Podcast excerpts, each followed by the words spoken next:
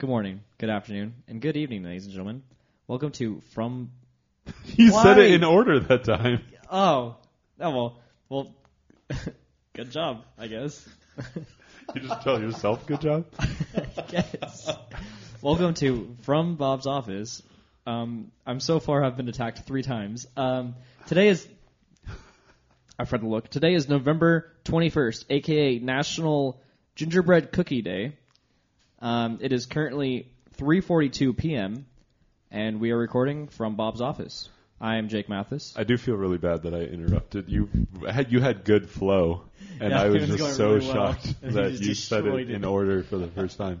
It's 'Cause like I didn't know if it was on purpose or not. it's like when you play like Battleship and you like set up your boats in like this perfect way, and then like the first turn your battleship gets sunk, and you're like, there goes my entire game plan, I guess. I always put them all in one corner. Is it bad that I got hung up in your story because you played Battleship with boats instead of ships? Sunk my battleship, I guess. I don't know. That's just how my mind works.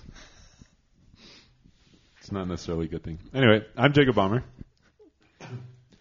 And the next voice you hear belongs to a good friend of mine from the Ultimate community. We've been on multiple teams together, and we both enjoy analyzing sports way too much. He is one of the most thoughtful, analytical, inquisitive people I know, and I'm very excited for him to join us on the show today. Ladies and gentlemen, Ethan Search. Howdy. So we're gonna. There wasn't a lot to talk about since Tuesday, so we're just gonna talk about a couple football games and then move on to the bulk of our show because we have so much to talk about that doesn't revolve around what we normally talk about. So first, the game tonight that starts in an hour and a half. Oh man. that based on the length of our shows lately might be over by the time we finish recording. Luckily, I could pull it up on my phone, probably. I mean, we, so Colts Texans. I don't even remember where the game is being played. Yeah, I think it's in Indy. Nope, it's in Houston. That's why it's Colts at Houston. Yeah. You said that, and you're like, I don't know where it is. I don't think I said at. I'm pretty sure I said Colts Texans. I just said Colts like Texans. at. It's possible. Is doing is Brissett healthy? Is Watson healthy? Watson screwed my fantasy team last week. I didn't know are Watson- both healthy. Wasn't healthy. I don't think Marlon He Mack is got healthy. he got hit or something early in the game, and that screwed him up. Like someone rolled up on his knee, Watson, and he only had like five fantasy points for me. Is that why they laid an egg? yeah, I mean, they. My lad is I mean also they did play benched a him pretty in the decent fourth team quarter, too. And he only did get sacked six times. I mean the team that they played was pretty decent. We're all right.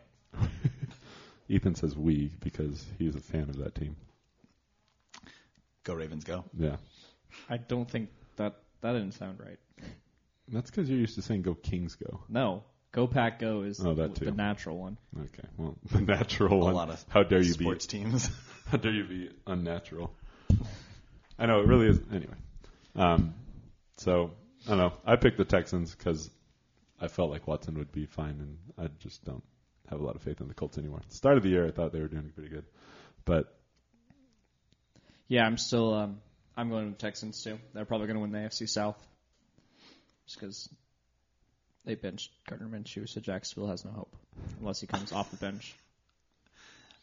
I don't know. I'd like to say that the Texans are going to win it, but the Colts offensive line has always been pretty remarkable. they are very good. The highlights of Quenton Nelson running around just destroying people are pretty fun to watch. Yes. He's a big guy. So, I don't know. I don't see Houston taking back-to-back major losses. That doesn't make sense Yeah, with their progression, but the Colts are not losing a ton at the current moment. Not really winning a you ton already either. backed up from the microphone. I was just invited to a turkey bowl from a church that I went to one time. well, you're already committed. Uh, it's this Saturday. Oh, Free Chapel, Free Chapel Irvine. I went there one time, and I guess I'm still on their text list for men. Like, have you not received any other messages from them ever? no, I get like everyone like once a month I get one from them. Like, hey, how you doing? Like, mean, and they're like, are you a way to enjoying our services? that. And I'm like, ah, I haven't gone. Yeah, they invited me, and You have the I ability kinda- to well- change your environment. I can say stop, but I can Yeah. also go play football. Yeah, you're going to show up and everyone's going to go, "Who are you?" And you're going to go, "Who are you?" And I s- will say that um, I probably that's how shouldn't say you his make name actually. friends. that is true. A, a guy named Mike invited me, so Mike. That was actually the guy's name. I, I'm not gonna say his last name. All right, so clearly we didn't really care too much about Colts Texans, but the other two games that are prime time are the games we care about. So I'm gonna let Jake preview Packers and Niners. Oh yeah, so um, old Green Bay, we're gonna be taking a flight down over to uh, San Francisco. We're gonna go in there and we're gonna stomp down some Niners. It sounded like more Chicago accent than. Did not sound like the correct accent. I Were you trying to be Wisconsin? nah, it just kind of came out. No. I think, Yeah, that was I think definitely was much stuff more like that now. Chicago. Nah, Chicago's like this, Don. Bad Don. I don't know about that. Mm. I haven't been to either place. Hollywood, Chicago. Hollywood, Chicago. I haven't been to either one, so I don't know. Um, Um, I was not listening to what you said because I was distracted by your accent. I am not surprised. This is now the third time that he has stopped caring what I've had to say. Um, it's because you're so interesting in other ways. that's probably not true. That's my microphone. You just call me a liar. So That's when you say, "Well, I ain't calling you a truther." I set you up. You love that show. I do, but it wasn't on my mind. On my why am I dying? I got money on my mind apparently. It's an old song, in case you didn't know. Um, Ethan's like, "Why am I here?" Sorry. you messed me up earlier, so I'm just going to continuously mess everything up up now. Um, San Francisco is going to lose their second game because, you know, Green Bay is Green Bay, and honestly, this is their first big test. And uh, last week they didn't look too great against. Uh, This is San Francisco's first big test. yeah, So playing against Seattle didn't count as a big test. oh, it definitely did, but they lost. So, So this is their second big test. well, yeah, this is their next big loss. You hope. I you- know. You want that. You want that top spot. That number one seed would be pretty nice to come back after um, missing the playoff for two years and us going in number one seed. we'd be pretty nice. I haven't watched the Packers as much as I probably could have, but have they done well against running teams? They haven't done. They've done much better than they have the last ten years. So yeah, I would say they. we have a top ten defense, so I would say we're gonna be all right. And they're, you know, the whole them being a running team kind of doesn't really phase me too much because they're like their lead guy has one touchdown. Our lead guy has eleven. So hmm. we're also kind of a run heavy team this year, which, and they have so many injuries on their right now. I don't know about defense, but I know on offense they have five starters who are questionable or doubtful to play, which is pretty big. And Dee Ford is also questionable to play, and then I another one their defensive lineman is also questionable to play, which gives me hope. And we beat them now, gives us the number one seed, and hopefully it means we don't play them in the playoffs. Or if we do, it's in the frozen tundra, which will definitely beat them in the elements. West Coast team can't go play in the snow. I'm actually curious if that upholds. I know because people always talk about the like West Coast teams having to travel across the country and how that's a huge disadvantage. I'm like, yeah, a freaking private plane with No, no, no, a no. ton of That's not the issue. The issue I is know, like but the those negative are like- two degrees in January but that those are Green Bay is. I mean, Green Bay has to play in it too. They, but they're used to it. You do not get used to. they play in it every single week. That was one thing when we did have our Super Bowl run many moons ago with a somewhat non-elite quarterback named Joe Flacco. Joe Flacco is elite. Someone Playoff elite. elite. Joe Flacco. when we went to play in Denver, he actually practiced the entire week before because he doesn't wear gloves on his throwing hand. So he would actually stick his hand in a freezing bucket of water, or a very cold bucket of water, Yeah. and then he would practice throwing with his hand extremely cold to get used to playing in Denver at the high altitude plus the cold weather. So that's not a West Coast team by any True. means. And Baltimore does have games that we do play in snow occasionally, but it's not a frozen tundra. I've been really cold playing a sport once, and it was the worst sport experience of my life, and I wanted to get out of there as fast as possible. And it was in Colorado. Imagine a team who's used to it, who's been playing in it. Because like right now, they already had their first snowfall, so it's already snowing there. It's already getting cold for them.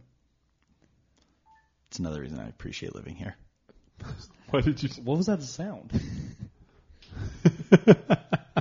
ah, silence. Technology. Sound like a water droplet. Okay. yeah, I'm going. Um, I think it's gonna be a good game, close game, but I see Green Bay edging them out.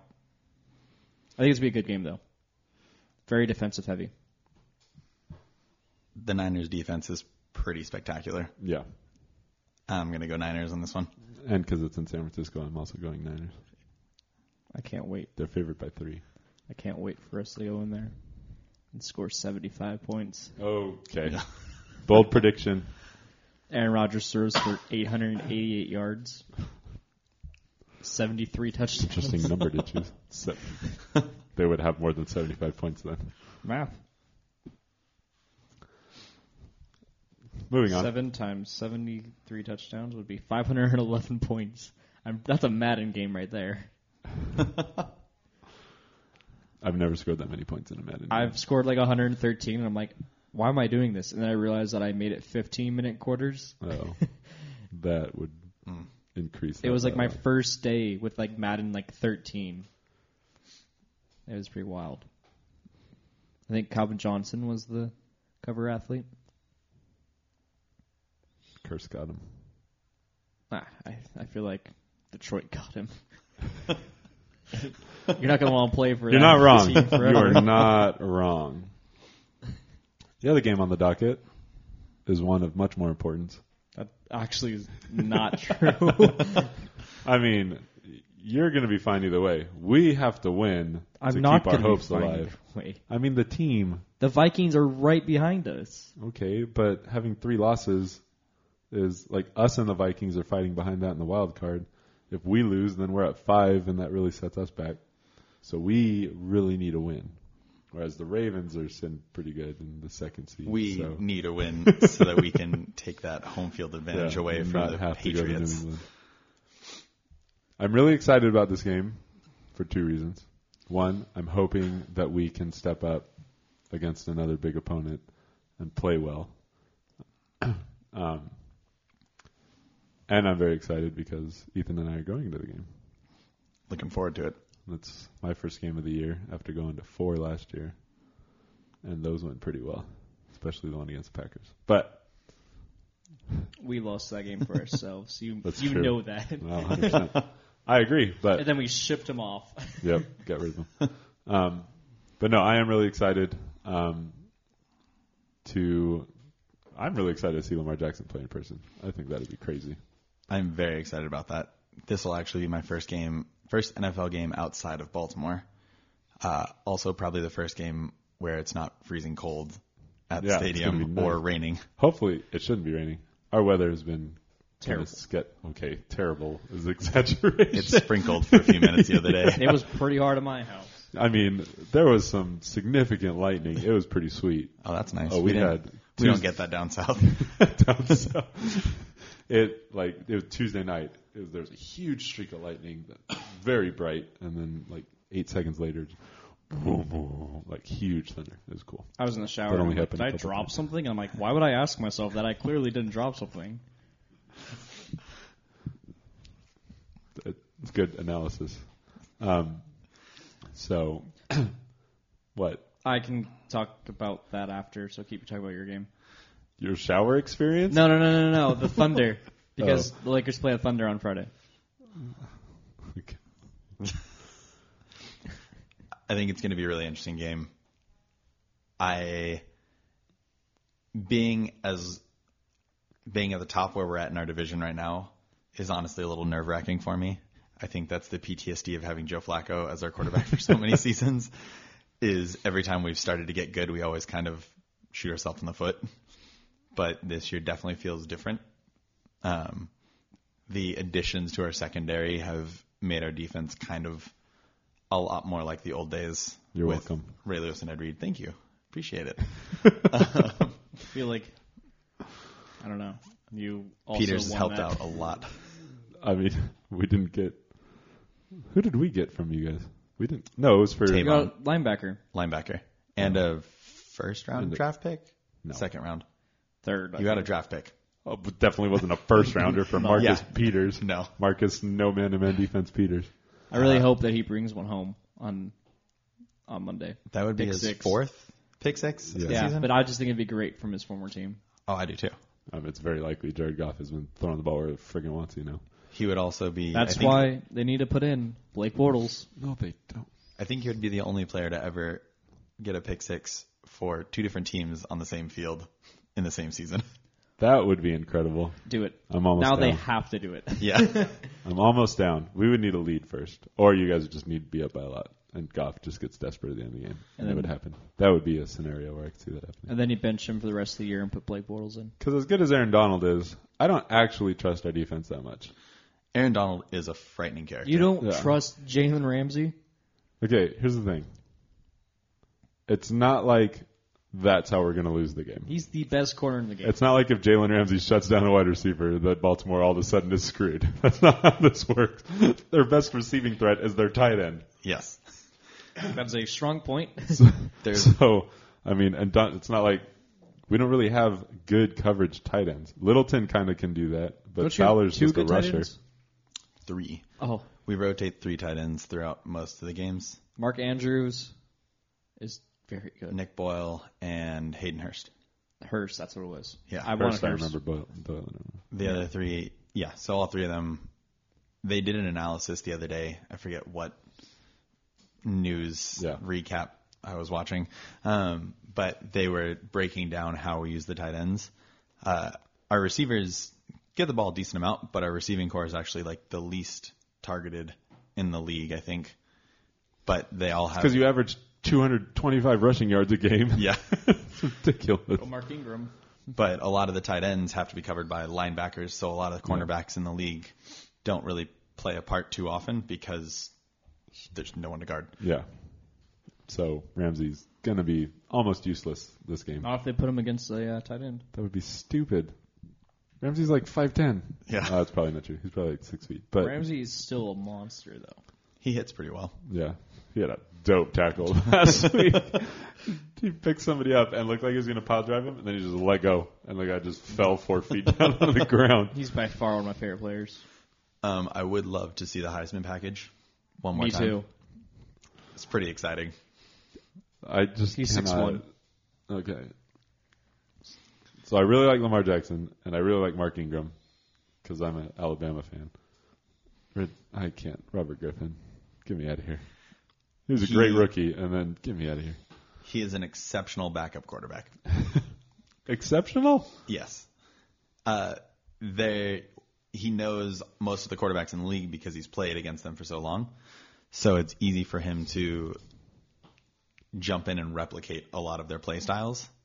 And you have a running quarterback, so our defense knows how to guard a running quarterback or a throwing quarterback when they practice against him. I guess in that, that's context, it pretty helps. clever.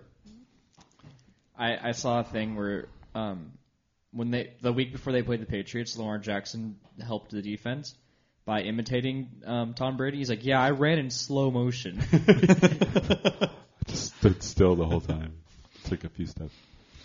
But I'm excited to see him in action in person. That'll be really exciting. What have they even done out of the like? What do they run out of the Heisman package? Do they do triple option things? Do they do like what does that even look like? Um, Because I heard about it, but I didn't actually watch any of the plays. It was essentially, yeah, it was an option with Lamar Jackson and Robert Griffin, and they they ran to the right side, but I think had they gone to the left, it was just an option left, so they could literally go option either side. Yeah. But you also have two passers in the backfield, so you don't know if they're also going to just like lateral it and throw it deep.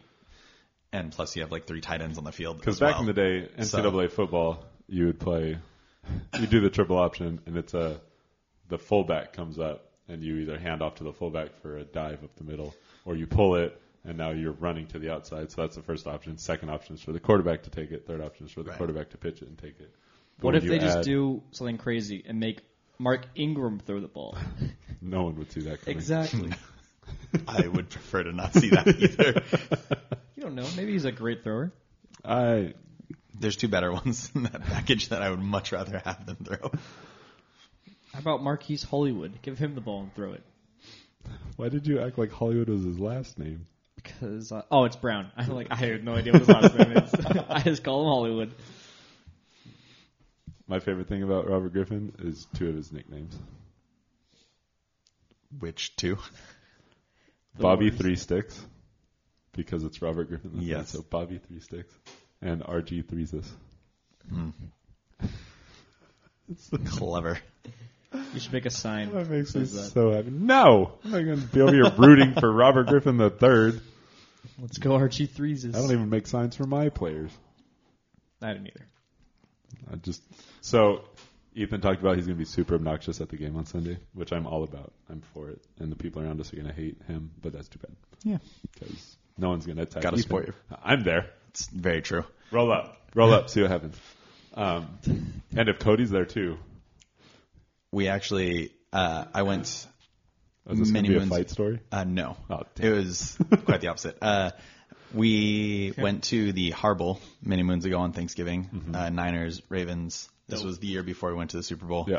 Uh, my brother-in-law is from Northern California, so he is a Niners fan, and he went with my sisters and my father to M&T Bank in Baltimore to watch the Ravens 49ers. Oh boy. Um, he had a red corduroy s- suit on with a Niners jersey underneath it. And Red corduroy Nice. suit. when go. we sat down in our seats, um, he got heckled a lot. Um, where Baltimore's stadium is is not necessarily the like friendliest part of town. Yeah. So we had got to our seats, and this was back when Ray Rice was still playing with us. Um, he actually had a very massive hand in like anti-bullying campaigns around Baltimore. Rice did. Yes. Okay. Um, and before every game, there was like a recorded video that would come on, and it would be, "Hey, let's treat our traveling fans with respect," and this big, long, drawn out thing. And immediately, all 15 people that were sitting around us heckling my brother-in-law all immediately walked up and were like, "Hey, man, good game." And then they just like shook his hand before the That's game. dope. And as soon as the whistle blew, they all just went straight back to heckling. That's better. it was a quality moment. That's fantastic. I love that. As long as as long as it's good natured heckling. There should never be a threat of violence. There should never be like just hey, your team sucks. Hey, yours too. All right, let's go. Like that's literally all that should happen. Like that is Nah. beautiful. That's great. That's how it should work. If I see but one of don't those be like hats, I'm to throw in the field. right. I've never seen you be confrontational. I know. Yeah. It's great. I mean, I've never been confrontational either. There was a fight. There was almost a fight behind us at the. It was Rams Vikings Monday night game last year. No, I'd fight a Vikings fan. He wasn't a Vikings fan. Ah. That's the worst part. Is everyone in our section? We were all Rams fans, and there was a giveaway. It was like a towel or something, and some guy, like there was a guy with his girlfriend, and that guy had had a lot to drink, and there were these other guys. There were four guys together, and at some point, the two had like gotten up. I don't know what, but the guy, one of the guys of the four, went over and he was asking about the towels that were sitting there because like if they were just going to be extra, he was going to ask to have them. So he like went and he asked the girl because the guy had gone, and she was like blah blah blah, and he was like oh okay whatever, and he like it, I didn't actually really pay attention to that conversation because it seemed not important. Well, dude who drank too much came back and was heated that this guy had the audacity to talk to his girl. Oh, so now he's just going off on this guy about talking to his girl. The guy's like, dude, all I was trying to do was see if the towel, like, I, we're good. You can, we're fine. The dude just kept going and going and going. It's like, oh my god, like he really wanted to get up and fight this dude, and I, I'm just sitting there like, can we not? we're all we're all Rams, like multiple people in the area. were like, guys, we're all Rams fan. Let's just pay attention to this game, please. like, let's go. And it was so stupid. I was very upset. My only experience of that stadium was um, after the game was over, this guy who drank too much threw up on this lady. Like this guy, Rams fan, threw up on a Packers fan while like walking like up the stairs and like projectile vomit just straight onto her back, and literally like this our section was mostly Green Bay fans too. We, we all just look at him. And like then we all look at the woman. And you're like, you guys want some water to clean it off? Like all of us are just like so nice. And then there's this like Rams guy who's like stumbling. He's like, I'm so sorry. He's not sloth in the Goonies. He was drunk. Um, it was just it was terrible. That's my Rams fan story. Next I'll time- keep an eye out for those ones. Yeah. Yeah, none of us want to get puked on. But I, Cody, I would have puked back on him if he puked on me. Just blah. You can just on command. You can just do that. If someone puked on me, I'm probably. I mean, I'd puking. gag pretty hard, but I don't know if I would actually vomit. It would take. I'd have to see it and know it's coming. But then like you I'd have smell to be it, building you ha- it up. Oh, I don't know. there would have man. to be build up, and then we don't need to keep having. These I'm good. conversations. Um, so Cody is also pretty big. Cody's like six Yes. five. Huh. Solid. So yeah, Six foot club. No, he's Yeah. not. yes, he is. He probably is actually. Cody is definitely six five, Nah, he's not that tall compared to me. and Owen's a big kid, so we'll be fine. Um, I could fight Owen. no, you- I mean, you have the ability to yeah, fight you him. do. The Well- winning percentage, though, that varies. It can, it can be arranged. He'll be in here on Tuesday. he won't be talking on the podcast. He'll just be hanging out. But We'll just hear him laugh. yeah, Maybe why don't we just give him a mic? Why not? I mean, we could. If he had any questions for Ian. I don't think he's ever seen Ian. I mean, that doesn't mean he can't have questions. I- that should be a reason to I have more like questions. has. We're not going to solve that problem right now. um, I think it's going to be a very low scoring game. Ravens by two touchdowns. I don't trust us to stop Lamar Jackson. That's why. I'm just nervous. I'll be honest. I think we're a really talented team. I don't think you guys can stop Lamar Jackson, but I'm just nervous. I don't think. I don't want to get too hyped. I put. We have our like pick'ems thing that we do, Mm-hmm. and so somebody put like a ton on Baltimore. I was offended. Oh, Chuck, Chuck Mm. or Bob? I don't remember who. Yeah. Um, the only this. way I think the Rams can um, like fix their season is if they put Blake Bortles in. So, other than that, I think it's done. Oh my! That needs to stop happening. I should have worn my jersey Why? because gotta support the boat. Oh, that today you needed to wear it today. Yeah, to man. support him today just because. I want him to know that I'm still out there supporting him. Did he know you were out there before? I mean, it's possible. At least one Blake Bortles fan page has liked something of mine. They report all their activity to Blake Bortles. Probably. It was Chuck. Chuck put 20 points on the Ravens to cover. Wow. Out like, of 50, "Chuck, right? I'm offended. Yeah. Oh man. We get 50 points to allocate over all the games. So you can you have to bet at least one on each game. And Wow. he bet 20. I'm offended. Okay. I mean, I put one on Baltimore because that way, either way, I have a positive outcome. I usually do that with the Rams, like most Rams games. I bet on the other team to cover just so I can be like, well, if we won, we won, and that's all I really care about. And if we lost, be like, well, at least I got some points out of it. but it's hard to do if we like don't even cover the spreads. Like last week, we covered the spread last week, so I was happy. But whatever. Yeah, it's really Who'd you lose exciting. to I last can't week? wait. What? What? What? Who'd you lose to last We week? didn't lose, sucker. We beat the Bears on Sunday night. Oh yeah, that's right. That was a bad game. Oh boy. I, I wasn't I wasn't proud of it in the same way Steelers fans should not have been proud of beating us the week before. I could beat a Both games were so bad. I could beat a Bears team with Mitch Trubisky as their quarterback. He wasn't the last series. Could you beat Yeah, a Bears team with Chase Daniel as their quarterback? Oh, I don't know. That's a little more threatening. So how'd you become a Ravens fan? Yeah. Uh, my entire family is from Baltimore. Um, my family has owned a business in Baltimore for many years. And so aunts, uncles, cousins, parents, sisters, they are all from Baltimore. I'm the only one that's not from there, but cheer with the family, home roots, all that good stuff. And so for, there was a brief stint where I was a Broncos fan as a child, but that's because the neighbors that I had in Texas were from Denver, and at the time, my immediate family wasn't super into sports, so I watched Ed McCaffrey catch a lot of balls, mm. and that was super fun. Very good at it. And then I realized that I had no attachment to the Broncos other than my neighbors, Yeah. and my entire family was Ravens fans. So when did how old were you when the Ravens became a thing? So Ravens were started in '95. Oh. I was I born mean, you're still '91. So I'm that much older than you? Oh, that's Sorry. depressing. Um, but I do remember it being. I watched our first Super Bowl win with Trent Dilfer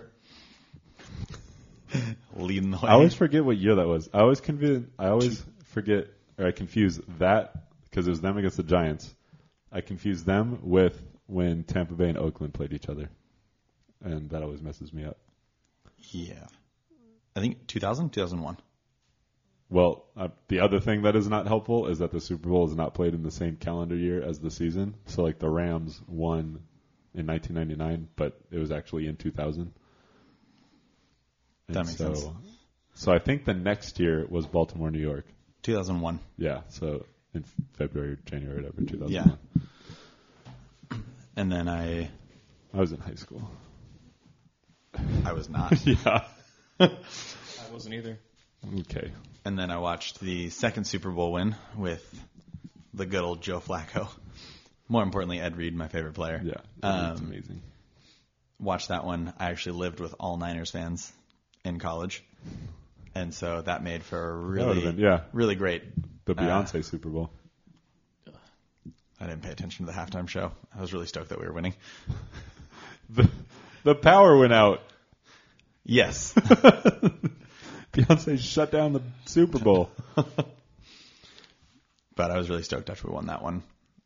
Reasonably. Rubbed it in all of my roommates' faces. A few weeks, That'd be rough, man. but it was pretty great. So yeah, that's how I became a Ravens fan. So as long as you've remembered, Pretty much. Ravens have been. Yeah, Because I remember pre-Ravens days. the Colts. Yeah. we Well, I don't remember. No, that was before because they were the Weren't the Colts. and Browns they there too? left, But they left earlier. No, the, No. the Browns became the Ravens. That's right. The Browns moved from Cleveland to Baltimore And then the Browns in re-browned. '95, Yes. and then the Browns came back in 1999. If you need more information based on that, refer to our third podcast ever with Yeah, Mike Gentis I- and his entire I'm history still of confused Cleveland with that. sports. he knew everything that was going on there. Um, but yeah, because Baltimore was the Colts, and then they moved to Indianapolis in the 80s, and Mhm. then the Browns had existed since like 1940 something, and then moved to Baltimore, and everyone was mad. There are two statues outside of M&T Bank: Johnny Unitas and Ray Lewis. That's so. I, well, okay, no, that makes sense. Because Johnny Unitas was Baltimore Colts. Yeah, Johnny Unitas was the Yeah. man. He was great. All-time Whenever I think of Johnny Unitas, I know the, the football player, but I also think of um, who was Keanu Reeves' character when he was a football player?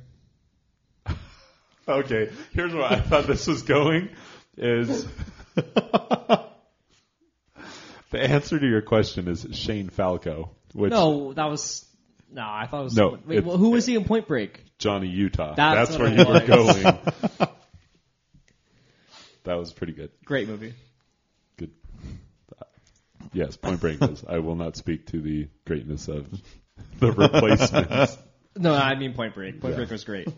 That's why I thought the name. I, yes, I'm glad we could clear that up. for. Young Johnny Keanu Utah. Reeves is so different than old Keanu Reeves. Very much so. It's crazy to think they're the same Keanu Reeves. Maybe they're not. Yeah, old Keanu Reeves is going to be in a SpongeBob movie. I can't wait. This would be great. I can't. That's so funny. But then again, David Hasselhoff was in the other SpongeBob movie. The So, Hoff. Okay, I guess they're both equally respected. yeah. Not in Germany, No comment. but What happened? Hasselhoff is Germany? like the biggest celebrity in the history of Oh. ever in Germany. They love him there. Probably. I, That's that's an I, actual thing. I had a funny thought in my head, but I'm just I'm gonna not. Share. We'll keep it there. Yeah. So, do you have any more to add about being a Ravens fan? no, not really. Who's your favorite? Oh, you already said Ed Reed. Was Ed Reed is my favorite. For those who don't know, give give people a one minute synopsis about Ed Reed. Um, he once picked up an intercepted ball in the end zone and then ran it back for a touchdown, and did that a handful of times. He also was Sorry, known. he didn't once do it. He was also known to lateral the ball to his teammates after intercepting the ball, which is Rough. just super fun to watch live when it Dangerous, happens, and really exciting.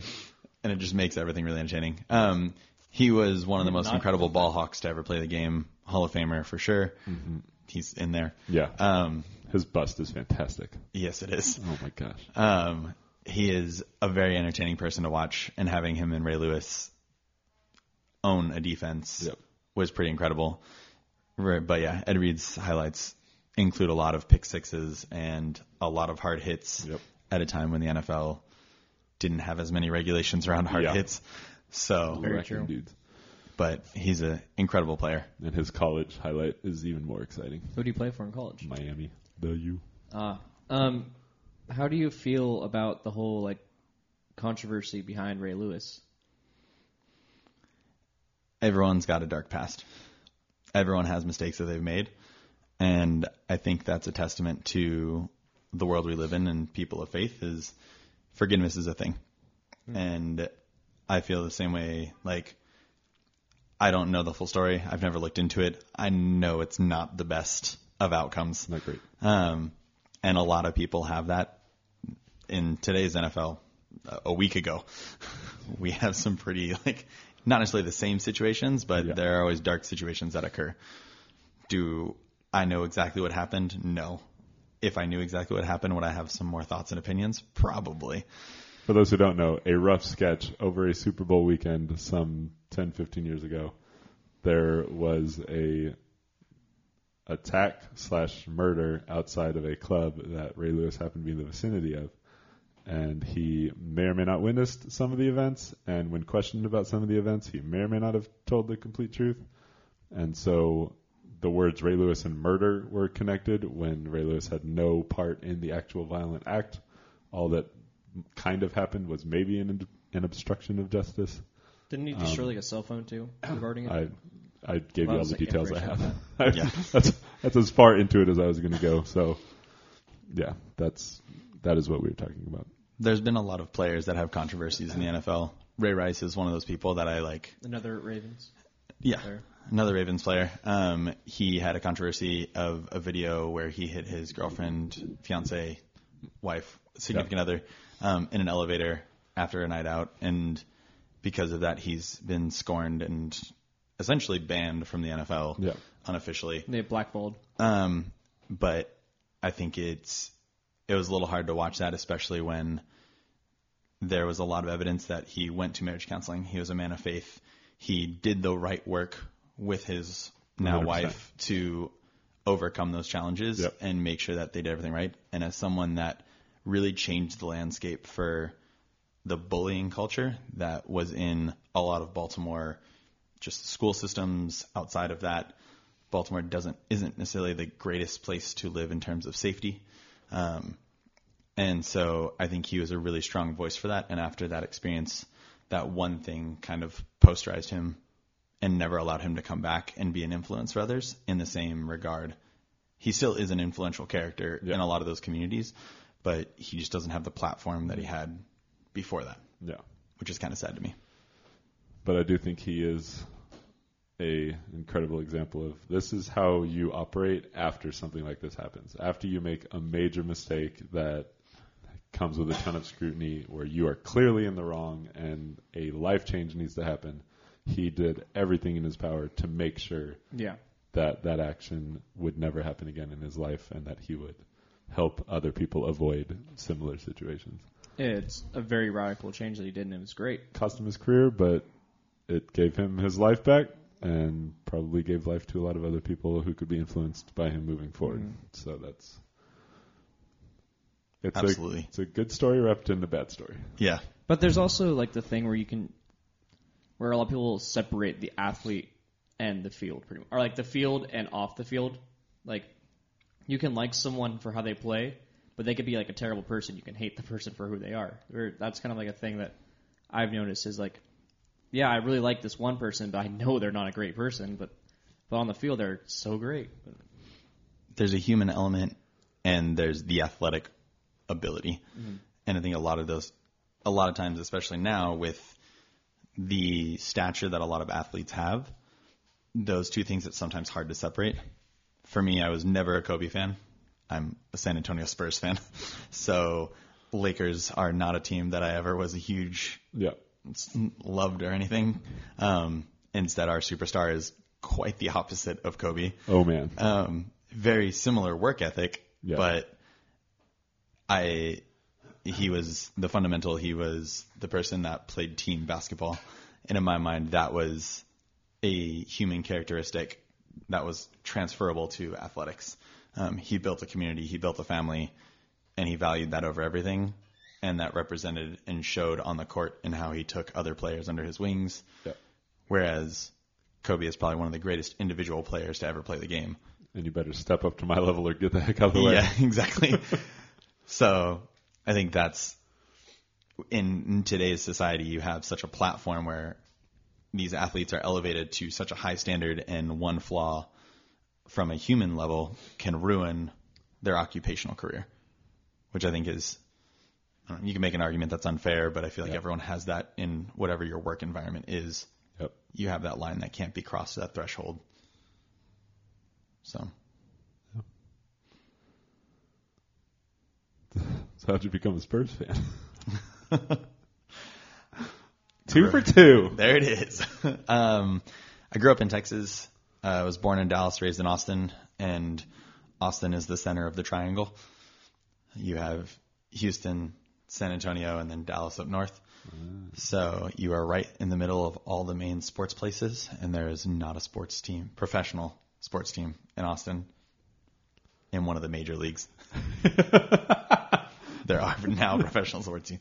Um, there will actually be a professional sports team in Austin in 2020. Austin FC in the MLS. Oh, that's right. Um, and not a fan of any Dallas teams. Uh, Good. And honestly, didn't really appreciate the Rockets at the time when I was growing up, and I loved Spurs just basketball. Oh man, they had just won two championships at the same time that you're probably getting into football. I mean, I guess it depends when you start watching basketball. 0506 was when I really, No, geez, Yeah. That was when I really kind of like dove into the pond. I was like T Mac. Yeah. Um, right Yeah. when we were playing the Pistons in the finals. Yeah, was when I really jumped in and started following them pretty regularly and was super stoked on them. yeah, That was a very fun series. I had it was. a lot of good memories of that. That was the year before. What year was that? Was that 0506? I think it was a 506. Because the year before is when the Pistons swept us in the finals. Yeah. Because that was when they had the Wallace brothers. Brothers? No, just No, Sorry. but they both have last name Wallace, Rasheed and Ben. Ben Yeah. Wallace is one of my five favorite players ever. he is a beast. I love Ben Wallace. You had Billups, Chauncey Billups, Richard Hamilton, Tayshaun Prince. Yeah. Crazy lineup. Yeah. A ton of really good players, none of whom was a superstar. Right. Similar to the Spurs, Duncan is a superstar in being an all-time great, but not in the like personality, all Yes. the attention.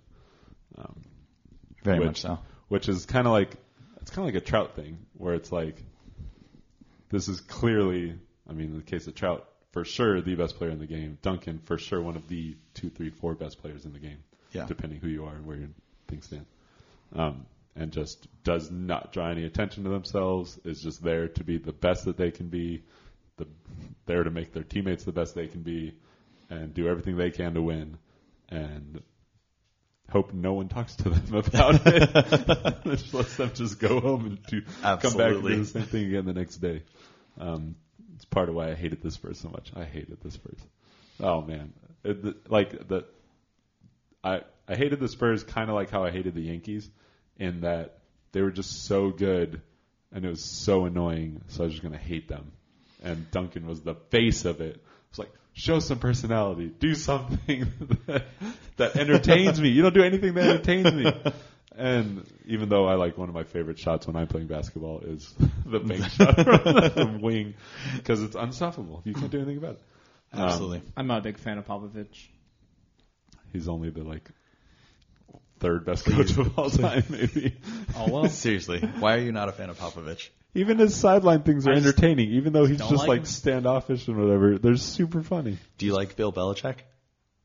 I mean, I respect I respect both of them for what they bring to the sport and to coaching because they're both great coaches. It's just that I just don't like either one really. But what? But then again, what I also- is it about I- Popovich that you I don't know. do They not just like? give me a feeling of non-liking them. Like I just dislike them.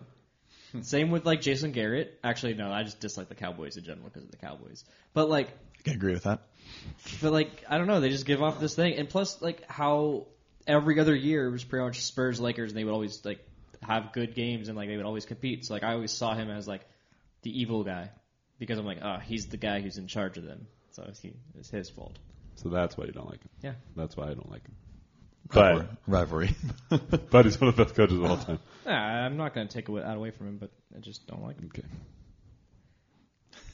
And he wouldn't trade Kawhi to Lakers. we don't have to talk about him. we can just skip that. So on record, Ethan doesn't like Kawhi Leonard. Moving on. Oh wow. Um, yeah, I guess we don't really need to do any more basketball stuff. Um, Need more so speaking of this Austin FC team, you are a big soccer fan. I am. Yes. How did that start? Uh, I grew up playing the sport. Um, pretty much one of my first memories was playing soccer. Um, as soon as I could walk, I started kicking a ball and played it for most of my life. And then I, a few years back, uh, got involved watching the U.S. national team. I've always watched the U.S. national team a lot, and that's probably the team that I have the most loyalty to. Out of any of the sports teams that you watch? Probably, yeah. Oh, wow. Um, I did not know that. I love our national team, both men and women. Uh, one is exciting me a little bit more than the other is right now. Yeah. One plays way better relative to Significantly better. I'm a big fan Four of the, star. the women's team. They are phenomenal, and there's a lot of quality athletes on that team. Um, it's a little bit hard though being a fan of a national team because they don't play a. They're all a part of individual clubs. Yeah. and I am very much someone that has to have some type of like physical connection to a sports team. Texas grew up there, Yeah. rock throw away from San Antonio, families in Baltimore, Baltimore Ravens. Yeah. I live in America, therefore support the United States team. Um, I'm very excited for Austin FC to come to the MLS because that is my childhood home, and so I will finally have an MLS team that I can really get behind, um, and I'll be there from the beginning, the inception Yeah. of that team. Uh, however, they are going to be looked down upon by most of the league for the way they got to Austin, but there is Is it not just an expansion or it's complicated. Uh, the MLS is not a straightforward league. It's kind of complicated, but essentially there was the Columbus Crew, yeah. which was one of the founding teams Yeah. of the MLS, and the owner Anthony Precourt, who not a lot of people are a huge fan of, uh, decided that he wanted to move the Columbus Crew to Austin Okay. um, the behind the scenes grumbling of why he wanted to do that is a lot of just like he personally wanted to go live in Austin, so he just wanted to move his team there. That's I mean, the, you the own a team. I might as well. Yeah. So the issue is Columbus Crew had not been doing great for a while, and you have probably one of the most passionate fan bases in Columbus. Uh, Really? Crew fans are some of the most loyal that there are. Um, right. and actually like when we play some of the most like prolific US games that have occurred have happened in Columbus in front of that fan base um, at that stadium. So there's a big soccer culture in that city. Yeah. Uh, and so for them to just like uproot that was kind of a shock. And you might have seen like stickers around the MLS fan base of Save the Crew, things like that. Um, but essentially they have moved. So Austin FC came to Austin as a basically an original team, even though they're a new team. Yeah. And then they have made Columbus Crew an expansion team. So there's another. essentially the Columbus Crew are staying there, but their title in the league is now they are a, an expansion team, and Austin FC is like a founding team. It's really complicated and political, and it's just not something. But moral of the story is because of the owner, a lot of the teams around the league and So fan there's bases. still going to be a team in Columbus. Yes. They just had to get new owners and new Exactly. do all that. So Interesting. it's a complicated mess, and because of that, Austin FC is going to have a little bit of a bad rap to start Yeah. their career and tenure. But fan base, we're still excited. When does that start? Uh, 2020. Oh wow. So- right around the corner. Yeah. Uh, no, sorry. It's not for another Is it 21 or 22? It is not 20. Sorry, I misspoke. I think it's 21. These There's- decades go by fast, man. I know I'm not as old as you, but um, We're closer to 2050 than the year I was born. Me too. No. Get out. but Anyway. been a fan of U.S. soccer for a long time. Um, I've been to many U.S. men's matches and U.S. women's matches. We actually have our Olympic qualifying coming up here in February, end of January, beginning of February. The women will be qualifying or start their campaign to qualify for the Olympics. okay. which will be very interesting to watch. Um, we actually are going to have the semifinal and final here in Carson at what used to be StubHub. Now it's Of the qualifiers, so Do they qual- qualify for the Olympics? does it work the same as how the men do it? Like where the different regions of FIFA and you qualify from the region? So that's World Cup.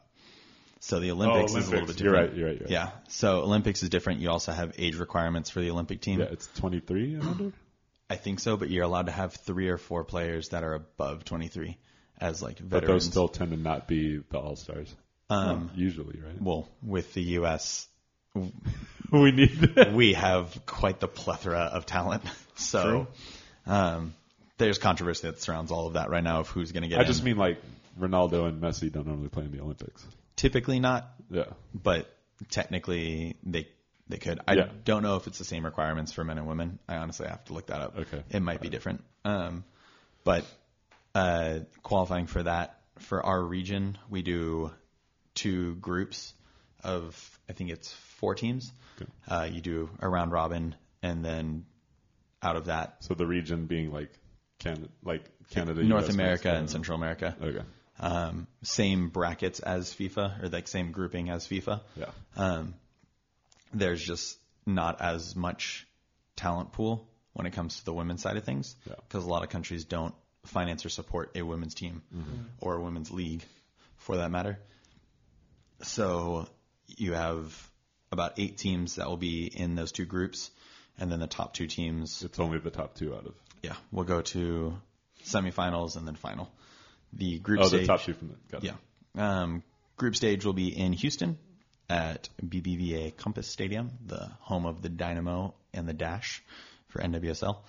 Um, and then the f- semifinal and final will be here in Carson at the Galaxy Stadium. That You're gonna doesn't go? seem nearly. I will be there. That doesn't seem nearly big enough to host something like that. With how much following I feel like the women have, that's.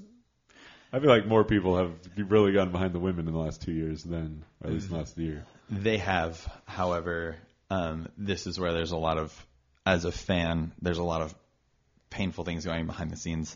So last year, or earlier this year, um, January, February, March, maybe, uh, the U.S. women opened up a lawsuit against U.S. Soccer Federation uh, in regards to equal pay Yeah. um, which has been a very painstaking process, especially as we watch our men's team that has paid significantly more uh, to Yep. essentially be horrible um, and drive me insane. Uh, they have not played well, and our women have exceeded all expectations and have quite literally run the world in terms of the footballing gamut. Um, They still will probably. we'll see. There have been some changes that the after this past World Cup, there are some teams that are definitely rising up to challenge that mantle. Um, and one of the coaching staff, so we got a new head coach for our women's team, also a new medical director. I don't remember why why. a new head coach. Uh, the women's head coach stepped down. Oh, Um, in my opinion, it was a good thing. just as part of all of this. In my talk, opinion, she wasn't a great coach. Okay. Uh, she literally had a team of all stars, so It's, it's kind of hard to lose with Yeah. that team of all stars. Um, so I didn't think she was a great coach. The coach that we have now uh, has extremely good relations with players.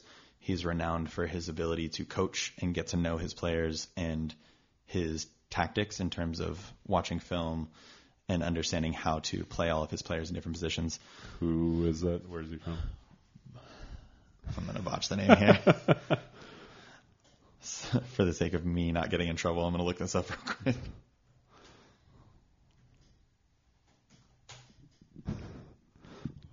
Where's your soccer knowledge, Jake? Uh, I really like the U.S. women's team. Uh, men's team, it's hard to follow because we're never really in anything. so it's kind of hard to get news about. But I'm a big fan of the women's team. Um, Alex Morgan is one of my favorite athletes. She's awesome. She's beautiful.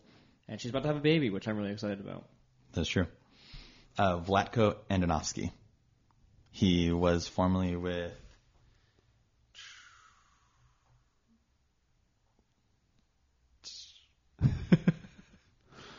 Reign FC. That's who it is. Reign.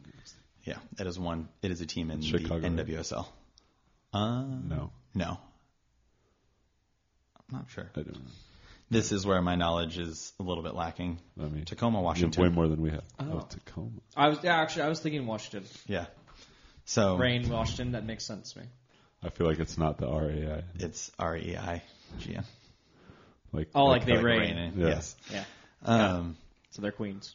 Got it. But yeah, it's the main storyline is that they basically went into a World Cup, m- handled a World Cup, Yeah. um, and all the the entire time they're in a lawsuit, basically saying, "Hey, pay us more," yeah. um, because we're underpaid, um, and that's something that it's. I believe that they deserve to be paid more. I think they're doing incredible things, and it's an entire market that has not been touched in terms of NWSL. Uh, you have women's soccer games in Portland that have consistently averaged 30,000, 35,000 plus Really.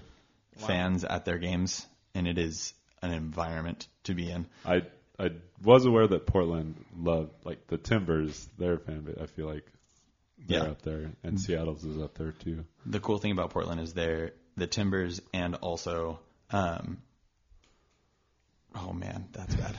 Oh, I have a lot of people that are going to kill me when they hear me talking about this. You have Um, you have a lot of other uh, thorns. Thorns, thank you. Um, oh, I knew that. Um, they, the cool part about that is the fan base supports both teams equally. That's great. So you have the same attendance going to a Timbers game that you do at a Thorns game, um, regardless of the day of the week, regardless of what's happening. Does that have to do just with the fan base, or does it have to do with how the organizations are run and marketed and do that? Like how how does that situation come about where that's not a common thing? How do you create that? Culture. It's like Portland culture, I think so. or like the culture that the ownership has That's created. there are definitely people that would probably know a little bit better than me, but I think it's a testament to the culture that is. Jake's having a mild crisis right now. I now. am smushed in a corner and I'm freaking out. Like I, You've I've- been there for over an hour. I know and it you sucks. just now started. No, I- it just it hurt me just now. Like I, there's we so can much around slowly me. move away and easier. I've hit my elbow on the wall like seven times, and just it's starting to annoy me that I'm just in a corner. Nobody puts Jake in a corner. Accept yourself.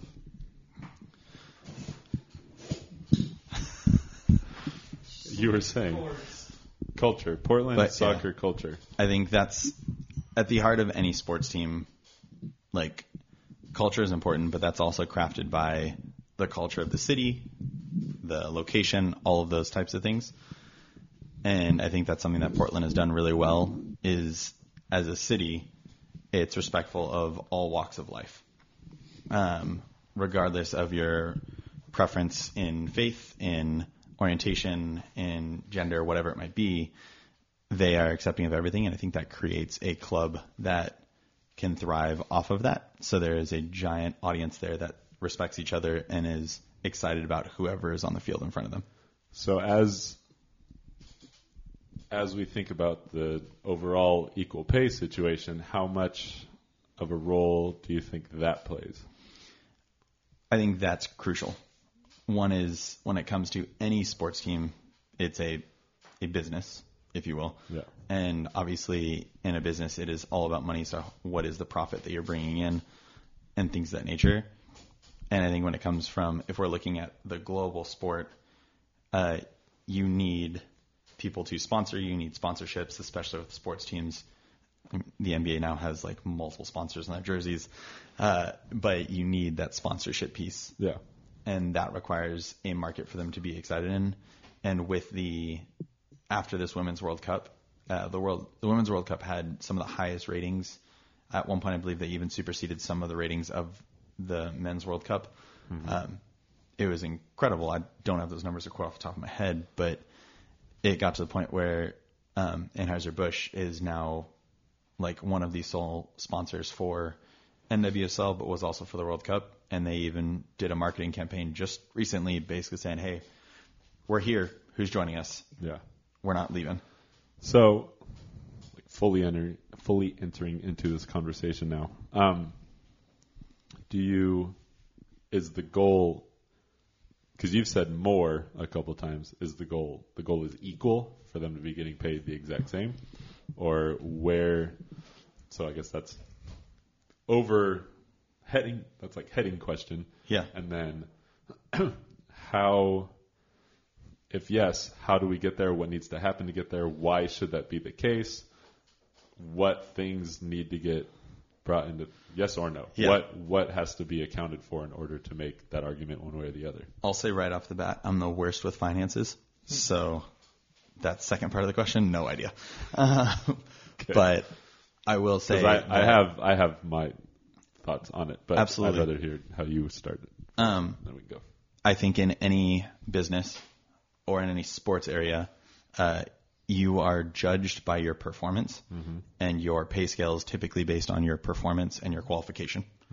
So I would think that in our current situation, uh, we have a men's team that did not qualify for the last World Cup. And quite frankly, I don't believe that we will qualify for the next World Cup be because we look like garbage. Um, you don't lose to Canada. Um, True. and A. because of that, like we have a women's team that is rolling, um, even with some of our biggest names uh, being gone for medical reasons, uh, starting families, things like that. Uh, we have so much depth and creativity that we can literally pull from around the globe in other leagues that are playing there in our own league. That honestly, like if they are performing better, we have four stars on a women's jersey, you have zero stars on a men's jersey why wouldn't you pay that employee more For those that. don't know, a star represents the number of times they've won the World Cup. Yes, Okay. I uh, didn't know, but I inferred that because I'm a smart guy. thank you. Uh, I knew that. I don't believe you. so for track the track shirts we would have for um, whenever you won league, you would have like a patch for a league like on the shoulder, and then there would be a boot underneath. no. So it'd be like the men- number of times that like we've won, pretty much. So yeah, we, I, I did know that. Good job. But I would say, at the end of the day, whoever is, whatever employee, if you want to look at it through that lens, or whatever athlete, however you want to phrase it, if someone is doing significantly better than the other person, you are going to incentivize them. You are going to pay them more. Yeah. So, my thing is, in our society and our culture today, I think there's already an, there is already a significant pay gap between men and women, regardless of what industry you're in. So at the current moment, I think the realistic thing is that equal pay is the one thing that we might achieve. In my opinion, I think we should pay whoever is doing better more. Yeah. So that's where, for me, other things come into play. I definitely think that that I think there should be bonuses attached to performance that are equal, and I don't know if that exists. And I'm pretty sure that was a big part of the conversation, so it might exist now, but I don't think it existed before, mm-hmm. where it's like if you get a win, you get this bonus. If you advance to the elimination round, you get a bonus. If you, you know, however, There's like a fifty thousand dollar difference in the the end purse for the champions between women's and men's World Cup. yeah, It's So a significant. Yeah, There's so a couple zeros. So something like that, I do. I agree completely. Like performance should dictate a lot of those things. So for a women's team who wins the World Cup versus a men's team who doesn't, the women should be paid significantly in that respect considered to the men. Um, but the other part of business is revenue, and just because you win games doesn't mean you have revenue. You can look at, I mean, there have been plenty of sports franchises throughout the ages who have won, who are in markets that just don't produce revenue. The Marlins won the World Series twice in the span of five years, and both times shortly thereafter had to gut their whole team because they don't have any money. Right. So, so there's a sense of even even with high achievement, you still need revenue to come in, whatever that looks like. And so a lot of that has to do with ratings. A lot of that has to do with the marketing and and what is being purchased in terms of memorabilia and whatever. And I think that is another entire conversation too, because how are these teams marketed? Obviously, the NBA is marketed way more than the WNBA. The MLS is marketed way more than the NWLS. SL. WSL. Mm-hmm. So, but like they have more money to do that. Like there's where is the line between how much money is getting put in because it's popular versus it's popular because of the money that's getting put in? Um, that's a whole big conversation. For the ratings, one of the arguments that came up, like you talked about, that the women's final was rated even higher than the men's final.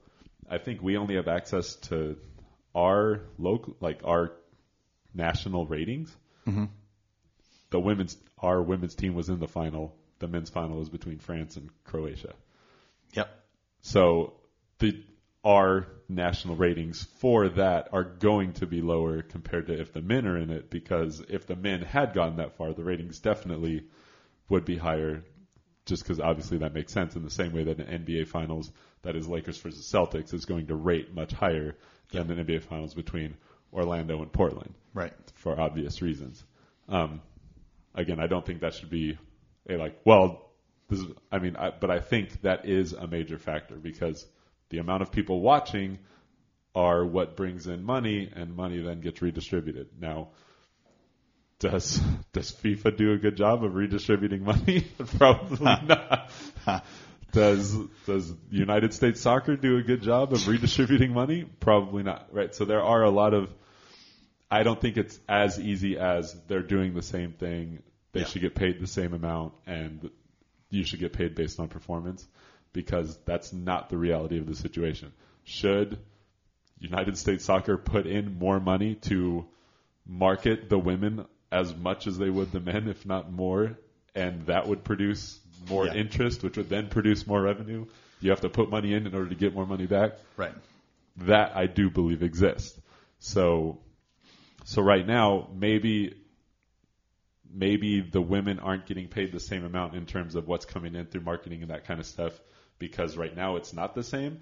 But the money that does come in from the men should, I very much believe, should be reallocated into the the bottom up process of what are we doing to promote young girls playing soccer in this country and bringing them up Yeah. and creating that so we create more of a fan base that then creates a revenue that the women then get to That's what we should be doing. and I agree with you on most of that. yeah I could say a couple things that would just. The U.S. Soccer Federation is just not a well-run organization. Yeah. Um, and there's, I'm a part of a group of supporters called the American Outlaws, and we, if you ever watch a U.S. game, um, there's usually a large contingent of us behind one of the goals with drums and usually singing for most of the match. oh heck yeah Um, we like to have a good time. So uh, we are our national organization is actually attempting to have conversations with U.S. Soccer on the frustrations of the fans based on performance, based on these allegations, things like that. Uh, that as a fan base, it's very trying to follow your team when there's a lot of talent on the field Yeah. and you want to watch the talent, but the coaching staff might not be the most optimal, or Yeah. uh, the ticket prices might be ridiculously high for the performance that you're watching, um, or any of those number of things. But there's, if you are not a soccer fan, you're listening to this, I highly recommend looking into it. It's super fun sport, super Yeah. fun culture to be a part of, but also can be very frustrating when you really get to know kind of what's happening in the background and just the nature of some of these mean- bigger operations. that exists on every level though there's the way that the way that money gets thrown around the way that certain people are marketed and others aren't the way certain people are lifted up and others aren't that exists in every sport you could have that across Yeah. the board so in terms of being i mean for me it's really hard for me to watch a lot of soccer Makes sense. because like I just there isn't. It's hard for me to watch a lot of American soccer, and not necessarily the women. I'm going to admit that I am really bad at watching female sports. That's just real. like I'll watch. I watch women's tennis. I love watching women's tennis. We can have that conversation. That's a big part of the equal pay conversation too. Um, but for me, there is an element of I am used to a game that moves faster, that has a higher level of physicality. Like that's just the reality of men playing a sport versus women playing a sport. um, there are things to be appreciated. I have I made it a point to watch a couple WNBA games this year. I didn't watch nearly as much as I wanted to, and I made a comment at one point on Twitter like. Wow, watching a WNBA game and watching an actual offense get run and the ball moves around the court and good shots are being taken and it's not just iso ball and it's not just fast break all the time. This is actually interesting to watch because it's actual real basketball that I would coach. There's tactics. Yeah, Yeah. as opposed to yeah, just go run down and do whatever. Um, so from that point of view, like, but again, that's that is the um, traditionalist is not the right word, but that's what came to my head. Of like, that's why I can appreciate golf. That's why I can appreciate mm. NASCAR. That because because I'm gonna watch those things because I can watch a W because I can watch a WNBA game and go, oh, this is interesting because this is what is playing out, Right. as opposed to somebody who needs to watch an NBA game because they're watching guys jack shots up from 30 feet and they're dunking from the free throw line and they're doing all this. Right. That's that's the entertainment aspect of basketball is Right. the physicality and extreme things, as opposed to the entertainment value of the WNBA is this is how you actually play the sport of basketball. Mm-hmm. Right. But people don't watch that. Just like watching NASCAR, people watch NASCAR because they want to watch stuff crash and blow up and go flying. Right. But if there isn't a crash the entire race, that race that race is very entertaining because there's so much strategy that goes in. The jockeying and there's all that. Mhm. there's so much that if you aren't a nuanced observer of the sport, you're Right. not going to understand, and it's not going to be entertaining. Same thing with golf. Golf, if you just turn golf on, it looks very repetitive and very slow and very boring. Yes. Agreed. That's and I get that. So like I am somebody who can easily take a two hour nap through golf and then wake up and be happy to watch again. But like I understand that. Yeah. But I can also sit and I can watch golf for six hours and be riveted because The there's also the strategy. that. Yeah. So so there's this aspect of coming at sports from that angle. It's really so. I- I mean, would you say that that exists within the women's soccer realm too? That there's a skill level that is involved and a tactical level that is involved compared to the men tend to dominate on a ability level. Absolutely. There is a different level of creativity in the women's game. There's honestly a different level of physicality in the women's game. A women's game can be more rough in Oh, yeah. terms of some of men the things. Men complain all the time. I feel like I never watch women complain, and all I do is watch men complain. There, there's still a amount, good amount of complaining, but um, no, there's. I think the word that I was going to use specifically for all the things you're describing is finesse sports. Sports that require finesse over power are the sports that really have intrigued me my entire life, and the things that like I have always attempted to participate in because I prefer sports that require finesse. Um, Soccer, it, you can be brute in soccer. It just It does. it typically doesn't work out as No, well. yeah, Um, it has its moments, but overall, yeah, basketball. Some of the greatest players were the ones that had smooth handles. Yeah. Um, and they can move like water through a lane. Uh, football, you don't really have it. Uh, but There's there's a reason there's only like one person ever nicknamed Sweetness, and Yeah. everyone else is the fridge and the bus. yeah, night train. But um, even like in Ultimate, there is a level of flow that you have Yeah. throughout a game and finesse that you have to have in a lot of that sport. Um, and with microphones. That, that's the second time that happened today, right? I feel like that happened slightly No, earlier. it happens that was every- pretty solid. It happens every time, but this one was the most.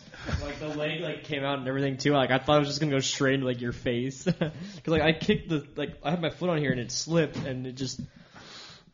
Maybe that's why Ethan keeps staying a little far away from the mic because he Um, sees you struggle, just- and he doesn't want the same thing to happen. My to you. bad. I've been so claustrophobic today. I don't know why. Maybe it's so, so late. We can switch if you want. So the other, No, that's a lot of work we gotta do.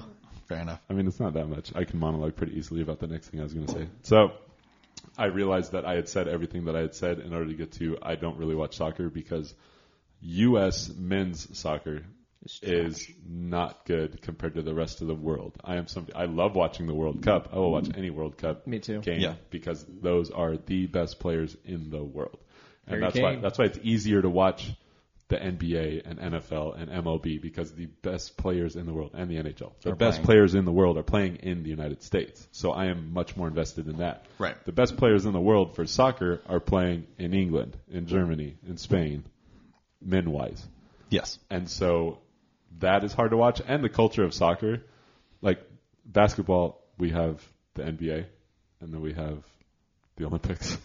That's about it. There's like there's a FIBA World Championships too, Yeah. but nobody knows about. Nobody cares. There's Like, not attention drawn to it. It's the NBA. it's an American sport, not a it's global kind sport. Of the Olympics. Yes, Yeah. exactly. So, so that aspect it just makes it really hard to watch soccer when our product is so clearly less than the other products. And so I am somebody who's inclined to be like, I'm a German soccer fan. I've been a fan of German soccer since Yeah. 1998. And like, Yeah. because I love, I've loved how they just have massive, huge defenders that you just can't get the ball guy by. Yeah. And then you have midfield and two strikers who just take off and just one shot. Like our, our time of possession is incredibly low because it was just counter strike for the longest time. When We had Klose and Schweinsteiger and Podolski, and you just had Mertesacker in the back. Yes. Like we, like that is what It's we a very do. different Yeah, style of like play. you can play around with the ball you want up there. As soon as we take it, we're going and get it. Like I, so for me, there's that, and then obviously we get into the different styles around the world because Right. Brazil looks different, Spain looks different, whatever. Um, but it's it's better. Yeah. And so for me, that's why it's hard for me to watch soccer in general because I know that the rest of the world is better at men's soccer, and it's hard for me to watch women's soccer because I'm used to the physicality as opposed to the tactical. It's a different level of skill. sport. Yeah, Yeah. absolutely. I also I- feel like it's easier to watch a men's sport too because they're more televised because of the revenue they bring in. And That's quickly becoming a moot point because things are streamed constantly, and we are willing to stream anything at any moment. And I don't have any sports streaming. that's a, There may or you may have not the be ability to do that. internet You're choosing that you not can to. use. Yeah, you. to say you don't have it just means you have not put the energy in because it exists anywhere. I can Oh, wa- I- I can watch I can watch U12 volleyball matches that are played in Tennessee because they're streamed. Like that exists. I haven't done that. I've watched volleyball that. Never mind. There's an example Yeah. that was actually relatively close to the truth, but the technology exists. You haven't because you haven't pursued it. Um, I don't remember what the initial setup there was. you were going to say something else before. I don't remember what I was Yeah. going to say. I have a few questions about your soccer love. Yeah. Who are some of your favorite players currently? Um, there is Rose Lavelle, who plays for our women's national Yep. team, Sweet Baby Rose. Uh, she is phenomenal. Isn't she like 19? No. Who's the, there's a 19 year old too who's like super good too, We right? have a lot of young players. I don't remember them all. Um, you might be thinking of Mal Pugh, but I don't believe she is 19 anymore. Um, but uh, Lavelle Rose is a workhorse and also a creative engine in the midfield. Also scores in World Cup finals Yeah. um, and rocks at it. I'm very excited and hope that she is on our World Cup or our Olympic squad because I will be disappointed if she is not. Um, Should be. otherwise, uh, honestly, I've never, regardless of sports, like I struggle to find like a specific player that I'm super stoked on. Um, she is one just because I just, I'm still on the hype from us winning a World Cup and Yeah. Yeah. she was critical in that in a lot of different ways. Um, in terms of other soccer players that I appreciate. Um, oof. I mean, because like, how far back do you go with like Mia Hamm and Yeah. Michelle? Dang it. Um, There's a lot. yeah, there- I mean, you can go to Brandi Chastain and you can Yes. go to the From the women's game specifically, I would say um, Rose Lavelle is one of my favorites. Uh, I r- really appreciate um, Julie Ertz. Akers, Michelle Akers. That's Yes. Um, I from the men's side of the ball, um, I mm, I'm not going to say his name because he's not on my Christian Pulisic's all right, but he's just So he's all our only hope. uh, yeah. Um, in terms of men's players in the past that I've really appreciated, uh, Clint Dempsey was the deuce. He was great. Um, he brought a different level of passion to the game. You have uh, some of I appreciated John Obi Mikel. He played for Chelsea for a long time. Uh, he was a central defensive mid, which is kind of the unsung hero of a soccer field sometimes.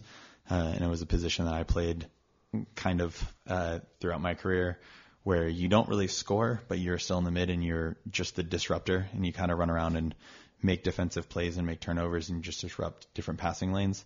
It's like a safety. Kind of, yeah. Um, so really appreciated him. Uh, those are like some of those players that not a lot of people really pay attention to. Frank Lampard is also one of my Uh, yeah. favorite players, Super Frank. Um, I had a brief stint as a Chelsea fan, and then I realized I have no connection to this team. and there's no I reason like for Chelsea because of Michael Essien. me. Yes, the And- bull. and I was like, yeah, I don't care about Chelsea either. I'm all in on Bayern. In terms of fun players to watch, uh, Eden Hazard, phenomenal player, can really move throughout the pitch and really knows how to use the ball. Um, there's that's just like I'm kind of stuck on those teams because those are the ones that I have watched for the longest amount of time. Um, but there's a tons of different players that I could speak volumes of that I really appreciate. I just I struggle to talk about individual players. I think my favorite is like Harry Kane. I like Harry Kane. Harry Kane's good. That's He's who I exceptionally well from the penalty spot. So I normally root for um, during like World Cup and stuff. I normally root for England because we're just not there. So Yeah, that was a rough World Cup. I struggle to root for other countries. Just I have a birth certificate from this one, so I mean, so do I. But yeah. but when you're not there, it's true. It's hard. I was trying to find the rosters. Because, so some more of the women, so from the 99, because the 99 World Cup team was like Yes. the most famous one, arguably. And so Arguably. that's, so I added that in there. um. Because some of the players that are playing now have Yeah. two to three stars on their shirts that they've won. And it's really funny, this list of, so the players on the 99 team included, Briana Scurry was the name I was going for, the goalie. Yes. She was fantastic. Uh-huh. The, the keeper, sorry. Oh, Hope Solo, another phenomenal, oh yeah, phenomenal keeper. Mild psychopath? No, Okay. Just misunderstood? everyone is. oh, What is mental health as an athlete? Let's be real here. I, I guess that's true. Been through a lot? Can we? been through a lot Yes, publicly? been through- been through a lot publicly. Okay. I rescind my previous two statements and center on that. Um, but like, so yeah, I mentioned Brandi Chastain, but I distinctly remember, obviously Mia Hamm, Michelle Akers, Julie Foudy. She's prominent now because she does a lot of the announcing and stuff. Kristine Lilly, Joy That's Fawcett. Um, but out of all of those, so there's 20 women. Yeah. One, two, three, four, five, six, seven, eight of them from the University of North Carolina. That's that, powerhouse. That just kind of goes back. I could talk all day on the inner workings of how people move through ranks, but you don't want me to just go. Into, Okay. I can go. I mean, is it similar to why like UConn basketball is always good because you just not necessarily? okay, Yeah, because it's like uh, the best players obviously go to the pay to play systems. And then you, oh, short okay. answer. All right, that makes sense. You got Um, money, you can play the sport. I feel like when I mentioned tennis, you reacted, so I'm curious what your reaction to me mentioning tennis was. Um, I don't follow it. I did play it for a brief period of time. Uh, I actually went to state in Texas for tennis. What? Uh, because there was an extra spot and Oh, I was on a doubles like, team, you, so you we played briefly, and, we're a boss. Okay, And uh, yeah, so I somehow got like snuck into that's tight. a round of. I wish. quickly lost and did not go anywhere, but Still, you played state. can technically You were a stay state tennis player. state tennis player. wow. Was Yeah. that all the reaction was? Then was you just like, I don't have any input?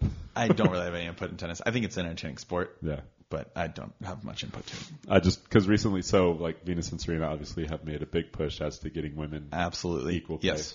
And for me, for me, that's tough at a major. But again, brings back like there's multiple things that go into it. But my biggest hang up, which is maybe a shortcoming, and someone can convince me otherwise, but in every other tennis tournament, everybody plays two out of three. You play two sets out of three. First Right. person, first team player, whoever to win two sets wins. So the fewest amount of sets you can play is two. The most you can play is three Right. in majors, so that's every that's every tournament, ATP, WTA, all Right. that stuff. Uh-huh. In majors, the men play best out of five. Yes. The fewest they can play is three if Right. they win in straight sets. The most they can play is five. Right. So over the course of an entire tournament, seven rounds, Right. You're playing. that is a possibility of 35 sets. A minimum for the final champion, a minimum of 21, maximum of 35. Jeez. For women, Yeah. it's still two out of three. So that is a minimum of 14, a maximum of 21 for a champion. So a women's champion, the maximum number of sets she can play, the maximum Yeah. is equal to the minimum number of sets a men's player can play. that changes that entire conversation. So, so for me, it's really hard, and I'm pretty sure Wimbledon did it. I'm pretty sure I don't know if all four of them have done it now. I forget, but have gotten to the point where the champions win the same amount, and I'm willing to say, okay, if we bring these other aspects in, in then what's getting the ratings? Are the women bringing in more ratings? Because there was a time when they were. If Serena's on TV, she's getting ratings. It doesn't Right. matter who she's playing against. Right. That's going to happen. Uh-huh. But the same can be said of Nadal, Federer, and Nadal and Federer. Djokovic, I think, is a notch below that. Still. Yeah. But, but pretty much anybody will watch Federer Ratings. or Nadal. Uh-huh. Um, so, but that was kind of a more, I don't want to say that was more recent development. There was a time when there really weren't men's stars. Like right before Federer and Nadal happened, like there was a gap of like Agassi and Sampras. Man, An we're getting old the college professor would probably disagree with you, but I don't know any of that, so I won't. So, it, so it's just there have been times when women's tennis was more entertaining to watch, and it felt like more people were watching women's tennis, which Yeah. was fair because it really was entertaining to watch. Right. Um, so for me, it's it's really hard in that respect to be like, yeah, you definitely deserve equal pay when at you're not playing as much.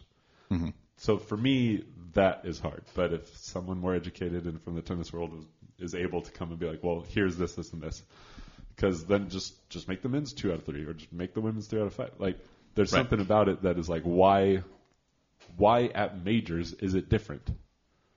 Right. like, I I still don't understand why that's a thing.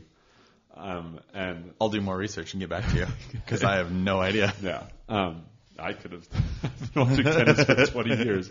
I could have at any point done more research. My Um, knowledge of tennis is Wii tennis. You're not helpful. Um, Halftime show. The only time I've ever played tennis was Wii tennis. so yeah, so for me in that respect, it's it's difficult. Um, but it's a comp- there's so many things that go into how much compensation individuals Yes. should get for whatever.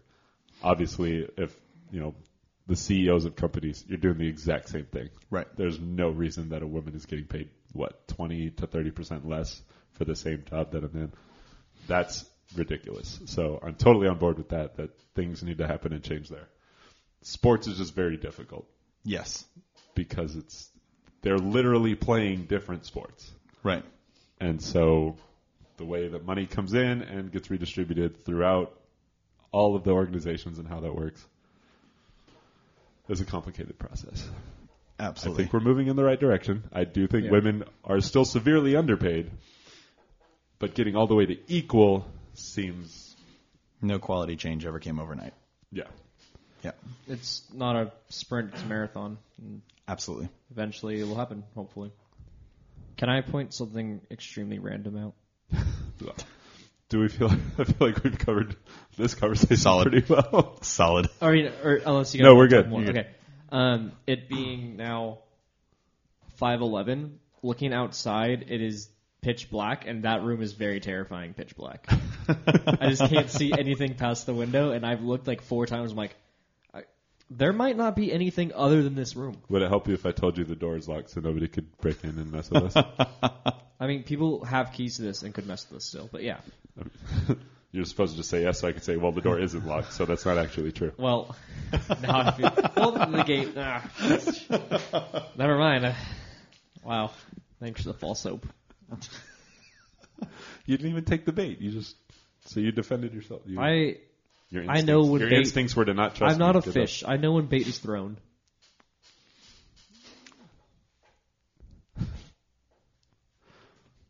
I don't have to come back for that. Yeah, but I am writing it down. Uh, last like two recordings ago, one of um, the women who work at the church put her face up against the glass and scared the crap out of me.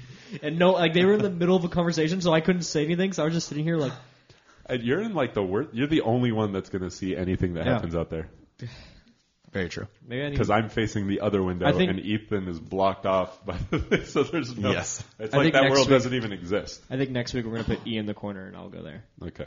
just so I can experience. Actually, I don't know because that means the air will be on me. Actually, It's it not even probably. on. I know. Well, not I right mean, now. it will be. Well, It might not be. I think it literally just kicked on as you said that. it. I don't know what the. No, there's a plate or something. Got it. Yeah. Just we're being invaded. Not again. I thought you said abandoned. invaded again. That's a when was the last wild time we were invaded. I, Uh, Red stupid. Dawn no, one, Red Dawn two, you're right. My bad. Stupid White question. House down. Uh, Great. Olympus has fallen. I love all those three ones. movies. Oh, actually, I haven't seen White House Down. I know. Well, Are you okay. kidding me? I look I'm disappointed. because that's the Channing Tatum, Jamie Foxx. one, right? Absolutely. I feel like because Phenomenal it, film. because it came out Academy right around Award the same. Okay, because it came out right around the same time as. Uh, The other one with the not so famous characters, some Freeman guy. I don't know. Morgan Freeman. no, um, that I. We're just gonna move on. Um, we have to we have to severely backtrack now. Um, so your family, you already mentioned Baltimore connections and stuff, but we don't know who your family is. Who parents, siblings? Yeah. Who Um, are they? What do they do? I have two parents. JK. Uh, well, not JK. Wait, what? no. uh, Backfire. um, that threw me off a little bit. Mr. and Mrs. Search, uh, Ron and Joan. That is my parents. Um, I have two older sisters, uh, Tara and Heather. Tara being my oldest, um, and then I have a brother-in-law who is married to Tara named Blake, and I have three lovely nieces um, who are very fun and adorable, and I love them very much. Um, and then the rest of my family lives in Baltimore. Uh, aunts, uncles, cousins. Don't really need to go through that entire family tree. Uh, the only one that It'll take a really is like the most important is my grandmother, who is a baller. She's amazing. Still She's going strong at. uh, 93, Uh, 94. yeah, let's go. Um, she just had a pacemaker put in. Uh, that Oh, was she's a good. little bit of a scare, but Oh, yeah. she is alive and kicking. Um, I have happy hour with my grandmother every time I go home. Um, more if she has happy hour on her own. So uh, at 3:30, pretty much every day, like clockwork, cracks beer, pours half of it in a glass, drinks it, pours the other half in, finishes it, Heck yeah. and that's my grandmother. She is a big fan of the Orioles, and the only reason I pay attention to baseball because I'm not a fan of that sport is so I can have semi conversation with my grandmother about the Orioles. Um, they have a uh, big collection of Cal Ripken paraphernalia Yeah. in their basement. This is an like insane amount of noise. We, how, what? I'm This has never concerned. happened. There are literally planes flying over all the time, and they are never this loud. Sorry about that. That was slightly Yeah. concerning. That was a lot. I'm kind of afraid that plane was going to hit the pyramid or something. Crazy. Oh, Sorry, Orioles. Yeah. Um, so yeah, my grandmother's uh, big Orioles fan has always been. Um, otherwise, I was always the person that was kind of really interested in sports, and then I talk sports with all of my cousins throughout the day. You seem to be surrounded by a lot of women. Yes. Two older sisters, three nieces. nice. Um, no, I just mean like what things like that intrigue me. Like having a family setting that is completely different from mine. I like Yeah. being inquisitive about. It. So what I mean, how much older are they? Um, one is four years older. The other is eight, seven. Okay. So what? I'm hor- I'm a horrible younger brother. They will both tell you that. One in oh. Texas literally puts birthdays in a shared I was calendar. going to say I wasn't going to ask She- you what their birthdays oh, were. to Don't you save worry. I will. They everyone in my family knows. Everyone texts me like a week in advance just to make sure that I'm on top of things. I do remember occasionally, but yeah, I have many more questions about that. About the type of mind you have then and where it's successful and where it is it's uh, always deficient. going, always thinking, always ruining my life. Because I, I really think though that that's ruining your life. Oh, I, I did not process that phrase as it came out. Um, because that's like a legitimate thing though that people get super offended and hurt when that kind of stuff gets forgotten or not thought about. But it's not like you did it on purpose. No, by no means is there any malintent. And so I'm sure they have everyone's memorized and know things frequently and are able to do that. But there are like you just don't. That's not how your mind works. and then you have to Not a priority. My birthday is not a priority to me. Like holidays are not something special. So is that so then that that's kind of the underlying question is is it because your just ideology about all of that in general is it's not important. okay. It's They're- not that they're not important, it's that, that exactly. particular Like I'm gonna have a great time and be thankful for you as an individual. Yeah. Year round, 365 days a year. Yeah. Like because there's a specific day. Uh, that's not changing how I feel about you the day before, the day after. Yeah. If we can have a drink together, awesome. Let's do it. But like If it creates a fun occasion, sure. But- Absolutely, yes. So, I being raised with both my sisters, I was the youngest child. Yeah. I saw them for a brief period of time, like from elementary school, but just with the extracurriculars, I played sports growing up, so I was always home later than most of them because they didn't, they weren't really athletes per se. yeah. Um, so I always had soccer practice, basketball, something to go to after school. So I got home, had dinner, did homework, and like kind of interacted with them. But even as a kid, like in Texas growing up, as soon as the sun was up, chores were finished as quickly as possible, and I was out the door and didn't come back till dinner or it got dark, whichever came first. So it, I just wasn't really around home, and my enjoyment and activities never aligned with theirs. Yeah.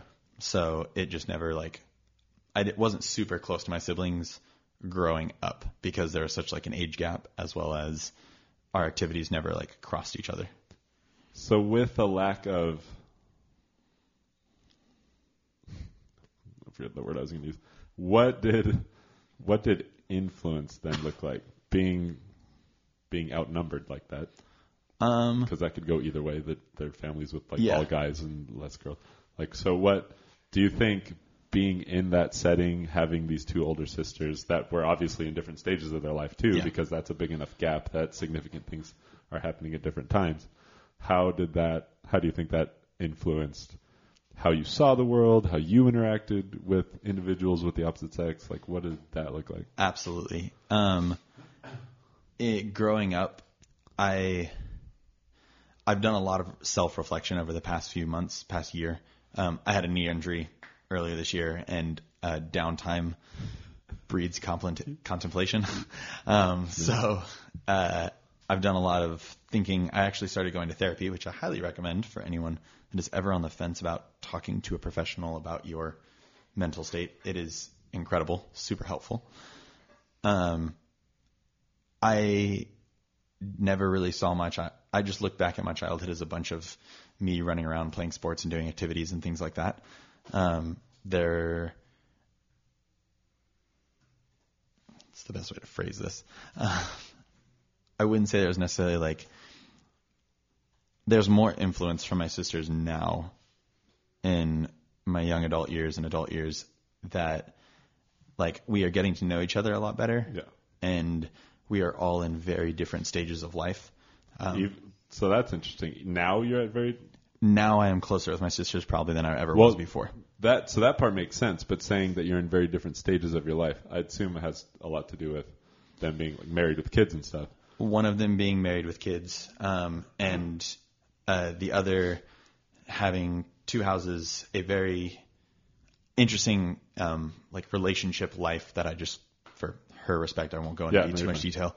Um, and but her life, just where she's at, for me personally, and the different relationships that I've been in and out of throughout the years, uh, it's it's been one of those things where as we have gotten older, we have kind of restored some of the communication that we didn't have.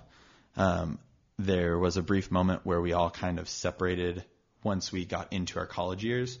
Um, we embraced freedom because there was, looking back, I would say I was sheltered in a very protective way Okay. uh, from the world and didn't see things that I see now with the clarity or perspective that I see now.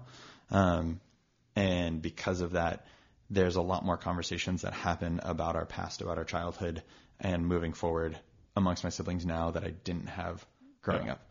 Um, Because to me, it makes sense because a four and eight year age gap when you're seven is yeah, you're completely different realms Right. of everything that nothing overlaps. I'm like fourth or fifth grade, and my sister's in high school. Yeah.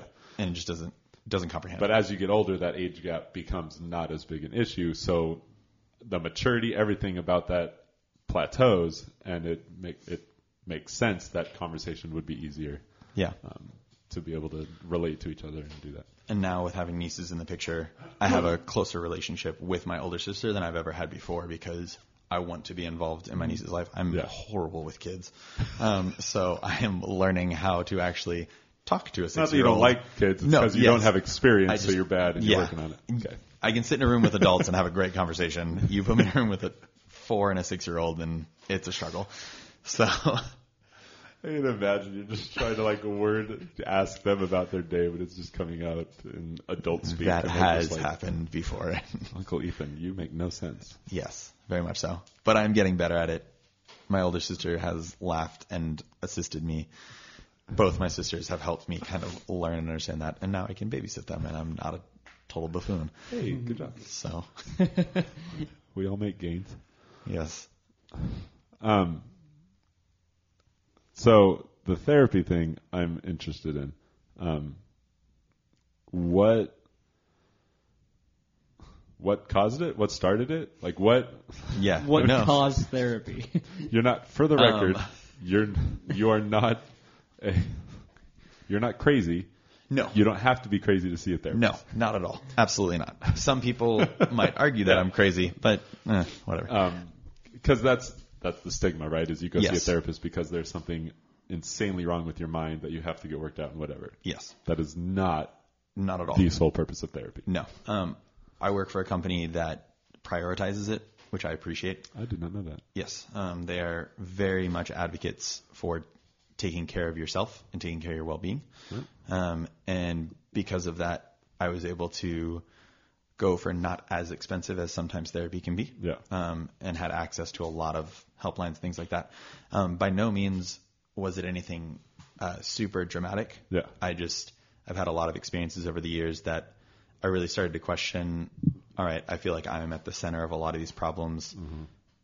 Why are these problems happening? What's going on? And both of my sisters have actually um, been and been around that culture and have been to therapy and things like that. And they were probably the biggest proponents for encouraging me to go and take advantage of this um, and really speaking to the benefits of it. Yeah. And once I started going and actually talking to someone, the two things that I've really come out learning is uh, focusing on linguistics and also the ability to make choices. Um, what it looks like to speak correctly in a day and age where we text a lot and use slang and slurs and things like that, actually using the correct verbiage or the correct phrasing to accurately depict what is going on. So that was part of figuring yourself out with the therapist of like The being able to express yourself or understanding how people were expressing themselves Both. and interpreting. Okay. Yeah. So being able to actually express how I feel. An example that my therapist always used was if someone says they broke their arm, in actual English, they broke their arm means they literally took their arm Yeah. and they broke it True. themselves. Instead, No, instead, their arm was broken. I was playing a sport and I, my arm was broken. Cool. That's a different scenario. Yeah. Um, and when you talk about making choices and actually doing things, we kind of let ourselves off the hook when we don't actually use like our internal voice of telling ourselves how to do things or what we are doing. Um, that's something we tend to skip over or try to condense um, as we talk or as we experience certain things. So I really understood like, hey, when I wake up in the morning, I'm making a choice to get out of bed. Um, I'm making a choice to make breakfast at home or pick it up on the way to work. Um, I'm making a choice to talk with this person a specific way or not engage with them at all. What making that realization? Why did that matter? Um, for me, I felt like there were a lot of influences from my childhood. Won't go into too much detail there, but uh, that I looked at as role models and realized that there was, I don't think manipulation is the right word, but I looked at that, uh, um, the idea of living in such like a, a Christian bubble that I grew up in, not in a bad way, but just because of that community, I didn't see things outside of that. And everything had a, certain things were very bad, certain things were very good. And there was a, a very like dark line drawn and it was black and white. Yeah. And because of that, it didn't always allow me to see kind of the shaded gray or really trust my own decision making because there wasn't clear and correct language used to describe certain things. Um, and so for me, like in relationships that I've had, in interactions that I've had with friends, uh, significant others, things like that, it was, am I accurately depicting what I want in this situation? When I go into work, when I'm choosing what my career path is, am I accurately like describing what I want? Yeah. Or am I just kind of describing it very roughly and not actually giving myself clear direction and heading? And so it helped with, cool, what am I looking for? And that's helped in the recovery process since my knee surgery, being able to say, look, I can't do all these things, but my focus is every day I'm waking up and I want to be healthy. I want to be more healthy. What does that look like? I want to be able to run two miles. I want to be able to run three miles Yeah. and actually like setting clear and clear goals, but how you do that with your internal voice and then actually being confident in saying that out loud and understanding that is super important.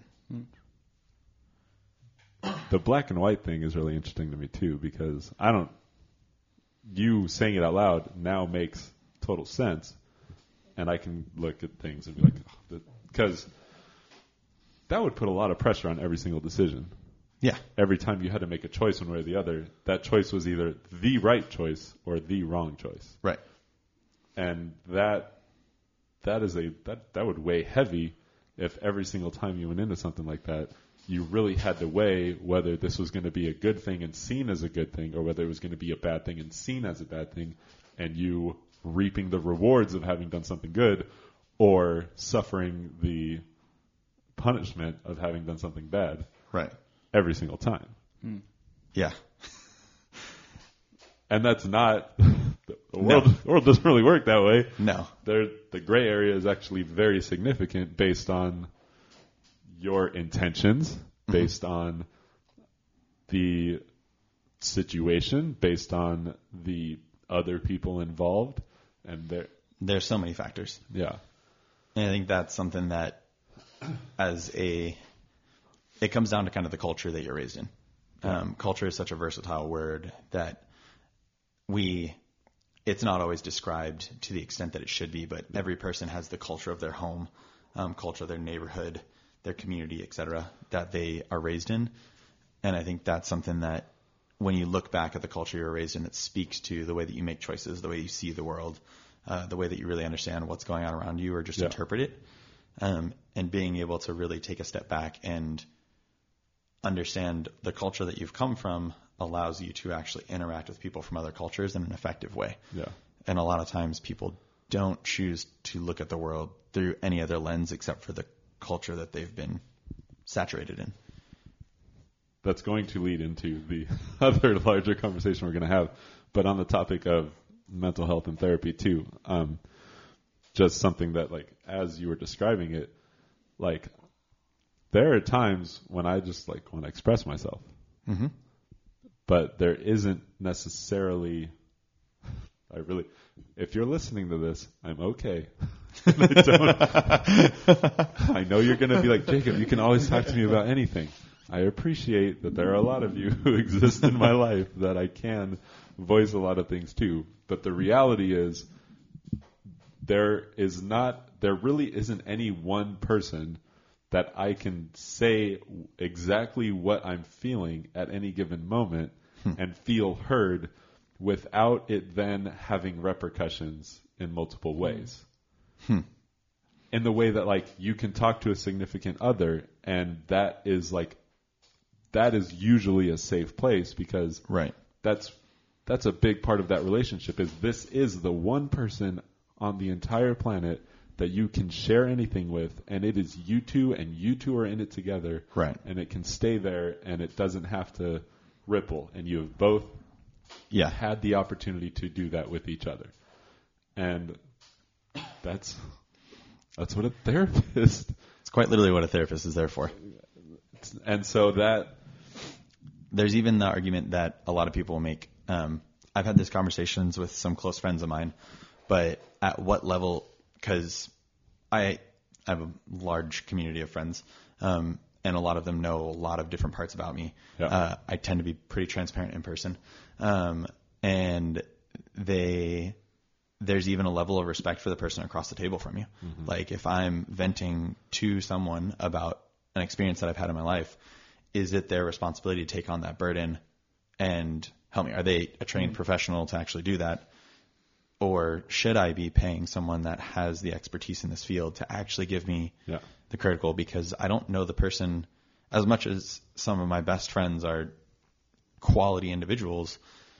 They have their different cultures that they are they were saturated in growing up, and because of that, they have a different lens. Yeah. And they may provide good advice, but it might not be the perfect advice or the unbiased advice yeah that you might need from a professional. So that's that's the other having that conversation with a therapist, having a person there that you can literally say anything to, and not that I mean you go in, you're going to go in there with some kind of goal. Right. There are things on your mind, there are things in your heart that you have to share and process. There are a lot of us that are external processors, and there are a lot of us that aren't. And it's very helpful to externally process. Sometimes just talking it out loud allows you to filter through whatever you're thinking about, feeling, and you can figure that out on your own. But a lot of times you don't, and it's Right. not helpful. And it is very helpful to be able to externally process and have somebody who has gone through the schooling and has done all this stuff who can recognize this and say, well, this thought or feeling or whatever might have come from here, and this might have come from here. So if we can, and like just being able, every therapist is not there to solve every major problem you've ever had. No. And make your mind work perfectly from now on. Absolutely not. No. That is entirely up to you. But if you, I feel like if you go into that situation and you say, here's my life, here's how I'm feeling, here's what I'm thinking, help me move forward. A therapist is there just to help you organize. Yeah. You're literally throwing all your papers out on the floor, and he's going, "Cool, let's put that into that folder. Let's put that into that folder, and now let's make a choice on what folder you want to pick up first. And I just think people just do not understand that. And so the stigma of, like, it's very hard. You came in here and easily said it, but a lot of people who receive therapy are not going to No. be like, oh, I met with, my, I met with my therapist the other day. My situation also wasn't as dire. Like, Yeah. it wasn't pertinent for my well-being to go into therapy. Am I a better person for going into it? I'd like to think so. Yeah. But there are some people that like it's it's necessary for where they're at in life. Yeah. Mm-hmm. and that's and you can jump into a larger bed of issues that could be solved by just mental health Yeah. being recognized as an open and honest thing that it should be. Um, unfortunately, it's just yeah. I'll leave that there. I Yeah. won't ju- jump into that. And I say all this as somebody who I've never talked to a therapist in my life, Yeah, but the idea is very appealing absolutely in a way that even a few years ago it wasn't. right. Because I I would have been in that same like I'm fine. I'm mentally put together. I don't. I'm like no. I have stuff that I want to say and talk about and have like that's just that's a cool thing about being around people is being able to bounce you off of them Yes, and accept people suck sometimes, Yeah. and when it bounces back, it doesn't feel good. Yeah. But you know, whatever. Um, I think for me when it came to therapy and stuff because I did it for a while. Um, I enjoyed it because it's pretty much like you can tell this person anything because they're not necessarily involved in it too. Like they're not they're a third party, so like you can tell them about your fight with a best friend because and like they're the person you can tell because you don't no one else you're going to talk about that with because like because then they can go around and bite you in the butt. But this third party, they actually they don't know the other person. They they have like hopefully they have credentials that say that, that they're doing this right and that they're helping you and it's just it's very useful for a lot of things when like stuff you need to talk about but you feel like you can't just talk to anyone about pretty much it's a good third party I think it'd be really cool if everybody just went once. Absolutely. Just make an appointment once to just go talk, and if nothing comes of it, then nothing comes of it, and there's that. But the benefit of possibly uncovering something or helping you sort through something, reorganizing your mind, is so profitable for your mental health, for your physical well-being, 100%. that it's worth going in once to just say, yeah, I went and talked to a therapist and and however that plays out. Did not think we were going to go in that direction. I love it. Um, we just go to the. We had a plan, We did. diverted It slightly. was, it was quite a good plan too. It was. I mean, we it was created spur of the moment. Yeah. No. Um, so do we want to? Do you care to talk about high school and stuff, or I can. Yeah. Um, I. I've been from all over. That kind of plays a part into just who I am. yeah? Um, I was born in a suburb of Dallas called Garland, Texas. Uh, and then my father was a director of Christian education for a church, Bethel, in Dallas. And he got a call to Austin. So in beginning of kindergarten, I moved to Austin, Texas. And I remained in Tex- Austin, Texas till the end of my sophomore year when once again my father took another call to work at the Purple Palace in St. Louis, Missouri, otherwise known as the LCMS headquarters. Um, it's a Lutheran, it's the Lutheran Church of Missouri Synod's headquarters, which is in St. Louis, Missouri. It's a giant purple building, so therefore it's called the Purple Palace. the purple palace definitely does not sound uh, like a place of uh, worship It's not a place of worship. It's an office building, just with a bunch of pastors in it. but, anyways, um, yeah, uh, my dad got a job there, so I um, halfway through high school transferred to Lutheran High School of St. Charles County in Missouri. Were you just at a public school before that? I actually was grew up in all private schools.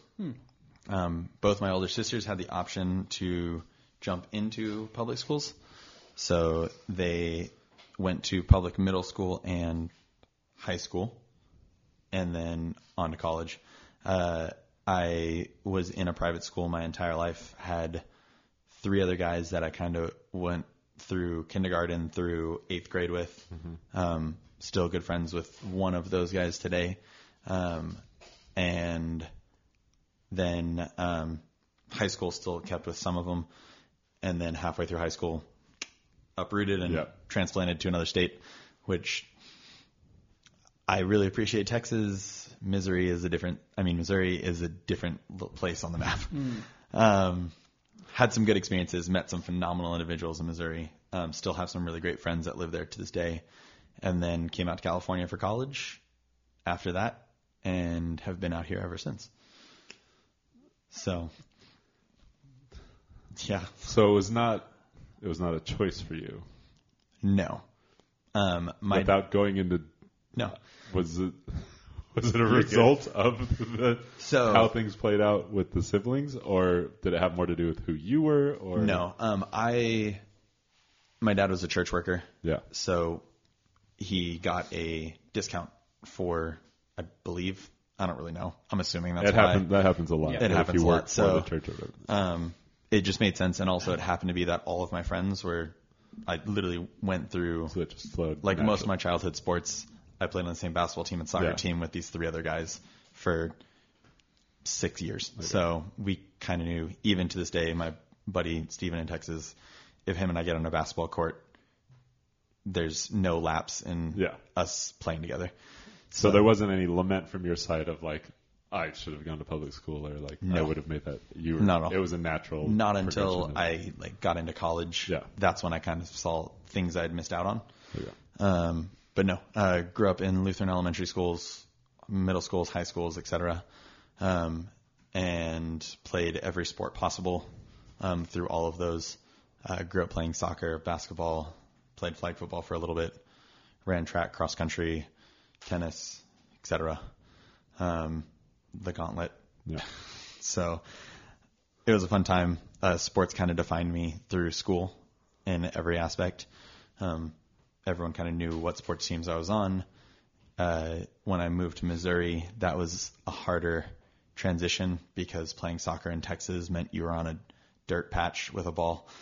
Uh, when you got to Missouri, they have this thing called grass, um, and it was very luscious. And you would kick a ball and then trip over it because it didn't roll 15 feet ahead of you like it did on That dirt. would be. So it was an adjustment that I didn't make well. and then uh, instead of playing soccer my senior year of high school, I transitioned to cross country and then uh, ended up going to state in cross country and setting records at my high school for those times. So traded off worked out well. humble brag. Um, You got some dirt on your shoulder. I do. Uh, it ended up biting me in the butt because I choked at state, and Ooh. I still have that as baggage to this day. Oh man. So, um, What define choking? um, weather and Literally, he being had asthmatic, and quite literally Oh. not being able to breathe, Oh man. so- Literal choking. literal choking. So Dang. it was 32 degrees with a wind chill. There were snow flurries in Jefferson City, Missouri that day, and about um, first mile, I started not being able to breathe well. So instead of being top 15, dropped to 86. Yeah, it was not one of the most joyous days I look back No, on, especially be- after like the season that I Yeah. had had. And then I never ran cross country again. So that was my one year stint. So did you also run distance or track? I did. The two mile was my event, Oof. but I ran the 800 and mile as well, and occasionally the 400. I, I ran the 100 and 200 and 4x1. So Oof. I was a tracker. Not a fan of those races. They go too fast. Not a fan of anything that involves running that doesn't mean chasing an object too. Um, so then you went to college. Went to college, went to the good old Concordia in Irvine. Um, met phenomenal group of gentlemen. Go ahead. why Concordia in Irvine, being from Texas and Missouri? Yes. Um, that is a random. because both my sisters had gone to Concordia Irvine. Um, Why did they go? How? Never really asked the question. Uh, my oldest there, she was at a fair. My dad worked for the Concordia. So the reason that we moved around so much is my dad was the director of Christian education in Dallas. When we moved to Austin, he worked for an organization called Can Do Missions, where he was in charge of managing, placing, and prepping mission fields, um, and then training missionaries to go into those mission fields for um, short-term missions. I am very sorry, Jake. It didn't hit me, luckily, oh my god! or else I my just- nose would have been bleeding. I just, I just hit Jake's mic stand so hard.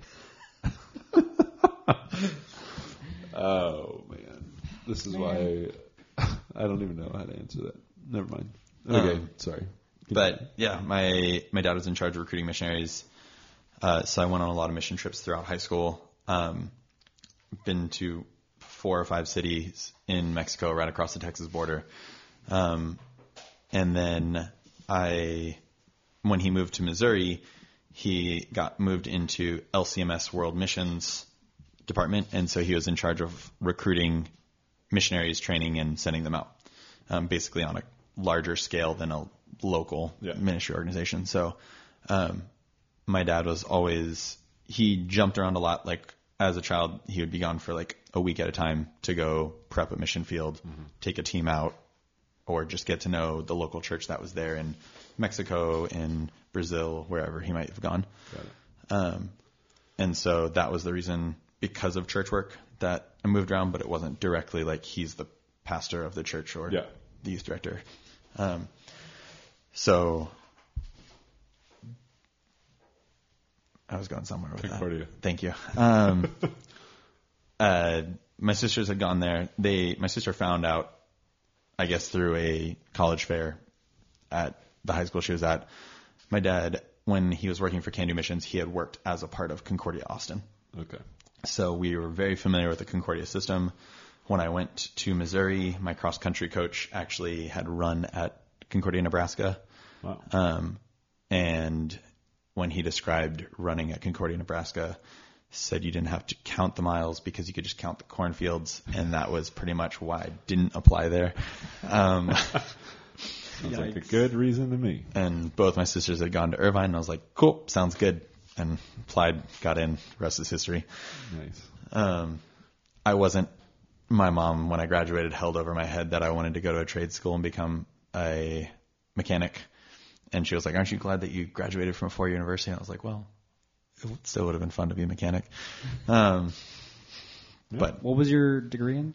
I have a degree in communication, emphasis in public speaking. Hmm. Hence the reason I talk a lot. In case you How fun. tell. Um, but yeah, uh, went to Concordia, um, studied abroad in multiple different environments, and then um, played ultimate frisbee for all four years that I was there in a very casual way because we weren't as organized as most college teams by any means. Um, and really fell in love with the sport there and had a great community base from Concordia that I still keep in touch with today. Um, that are all really good friends. A lot of them are now pastors in different churches around the country or worship leaders. Um, and they have always been like a really solid influence on me, um, whether it's directly contacting me or if Yeah. it's just lessons I've learned in the past from them. So, yeah, Concordia was great. Um, I did a study abroad trip in college that really kind of opened my eyes to the world, both literally and figuratively Yeah. um, we did I did an around the world semester, so I went to ten countries in four months well, that's cool. with a backpack and all of my books and thirty other people, or twenty nine other people, um, two professors, eight guys and like fourteen girls or something like that, and then a professor and his wife and their two kids at the time, and then two like grad assistants to help out, make sure things. Yeah. um, that opened my eyes to we took a five classes but like one of the most influential ones was we did a world religions class where we studied the six major world religions.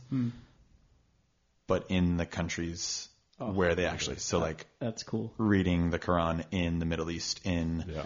um, turkey in um, jordan in etc studying judaism in israel Wow. um, studying Hinduism in India uh, and um, That's incredible.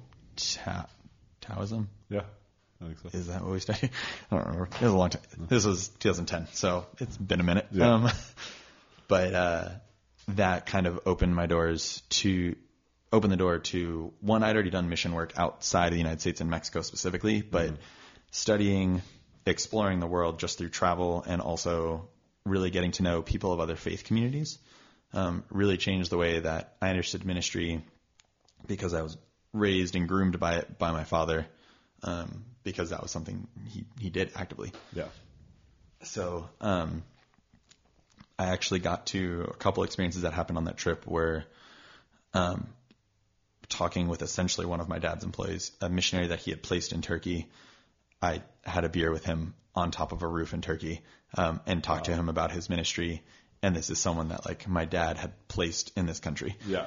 So that was just a cool moment to like Definitely. see what the other end of like my dad's handiwork Yeah. which was pretty cool. Um, one of the most influential things, though, that happened was in oh, Turkey.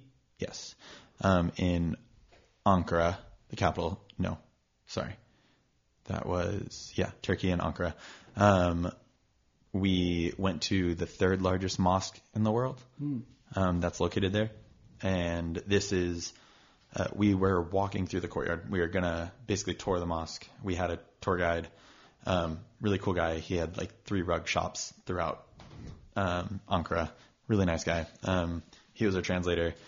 We are walking through the courtyard of this massive mosque, and um, we ask this older gentleman for directions because we are like, "Hey, we're pretty sure this is the way we go, but just double check."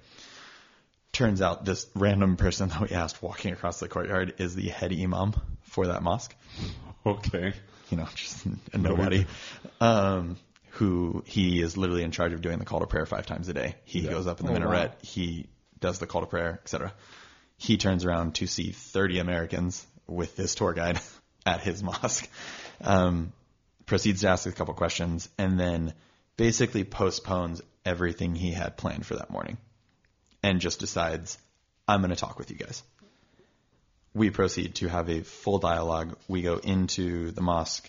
He takes us into the mosque. He actually answers our questions instead of having our. This was the cool part about this trip was instead of having a normal class of like reading parts of the Quran and having discussion about it, Yeah. it ended up being one of our professors just posing questions to an imam about Christianity versus Islam mm-hmm. and having an actual dialogue in a professional manner, in a very respectful manner, in his place of worship Yeah. about the differences of our faith and why he believes certain things in that extent. Um, That's incredible. super amazing.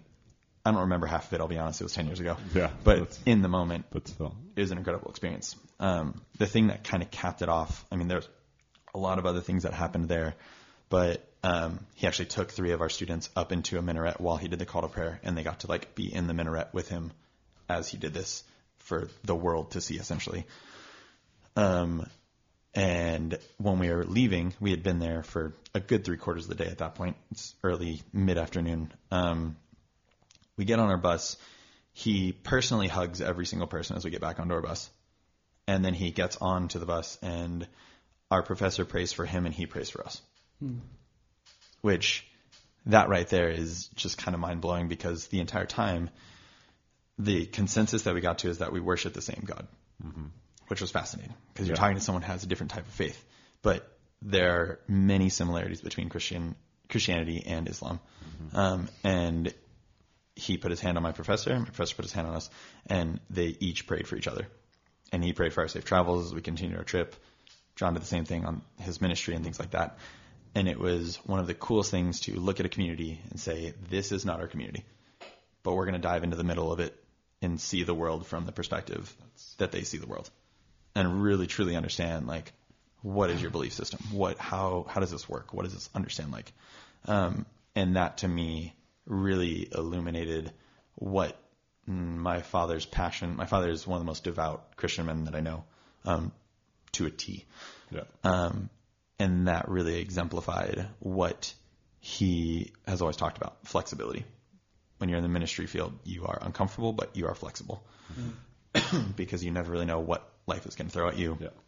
You have to be able to adapt. But most importantly, that kind of got me to a point where I understood you can never just faith is not something easily shifted or changed. it is something that takes time, but also it takes perspective and it takes the ability to understand and truly get to know someone on a personal level. Yeah. And so that really changed the way that I viewed the rest of my trip. And there are a lot of other experiences that occurred that really spoke from that. But that was a moment that I've kind of kept with me through coming back, finishing school, now being an adult of what does ministry look like for the average Joe walking down the street, things like that. Um, because you have people that are placed in mission fields and different things, and that's important. But a lot of people forget about what's in their own backyard, and I think that's something that I have always looked at as like an interesting thing. Of even when I came back, I had this group of guys that were extremely devout. Like I said, they're pastors, they're worship leaders, and things like that. But even then, there are times where I felt like, all right, I feel like as a community we're really strong, Yeah. but when is when have any of us stepped outside of our community bubble to actually talk with someone that's in a different social group than us? Hmm. And So is that where things really started to shift for you in terms of your view of? absolutely. Um, I can keep going on this. I I don't want to feel like you are just doing all the talking, but like I mean, well, no. I so I'm curious.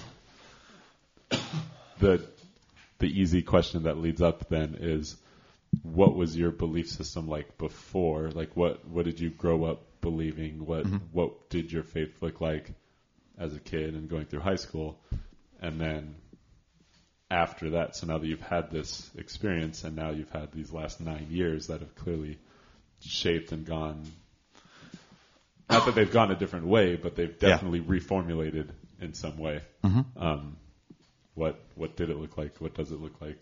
What Yeah. I went to church every day as a kid. Um, I was involved in Lutheran churches. I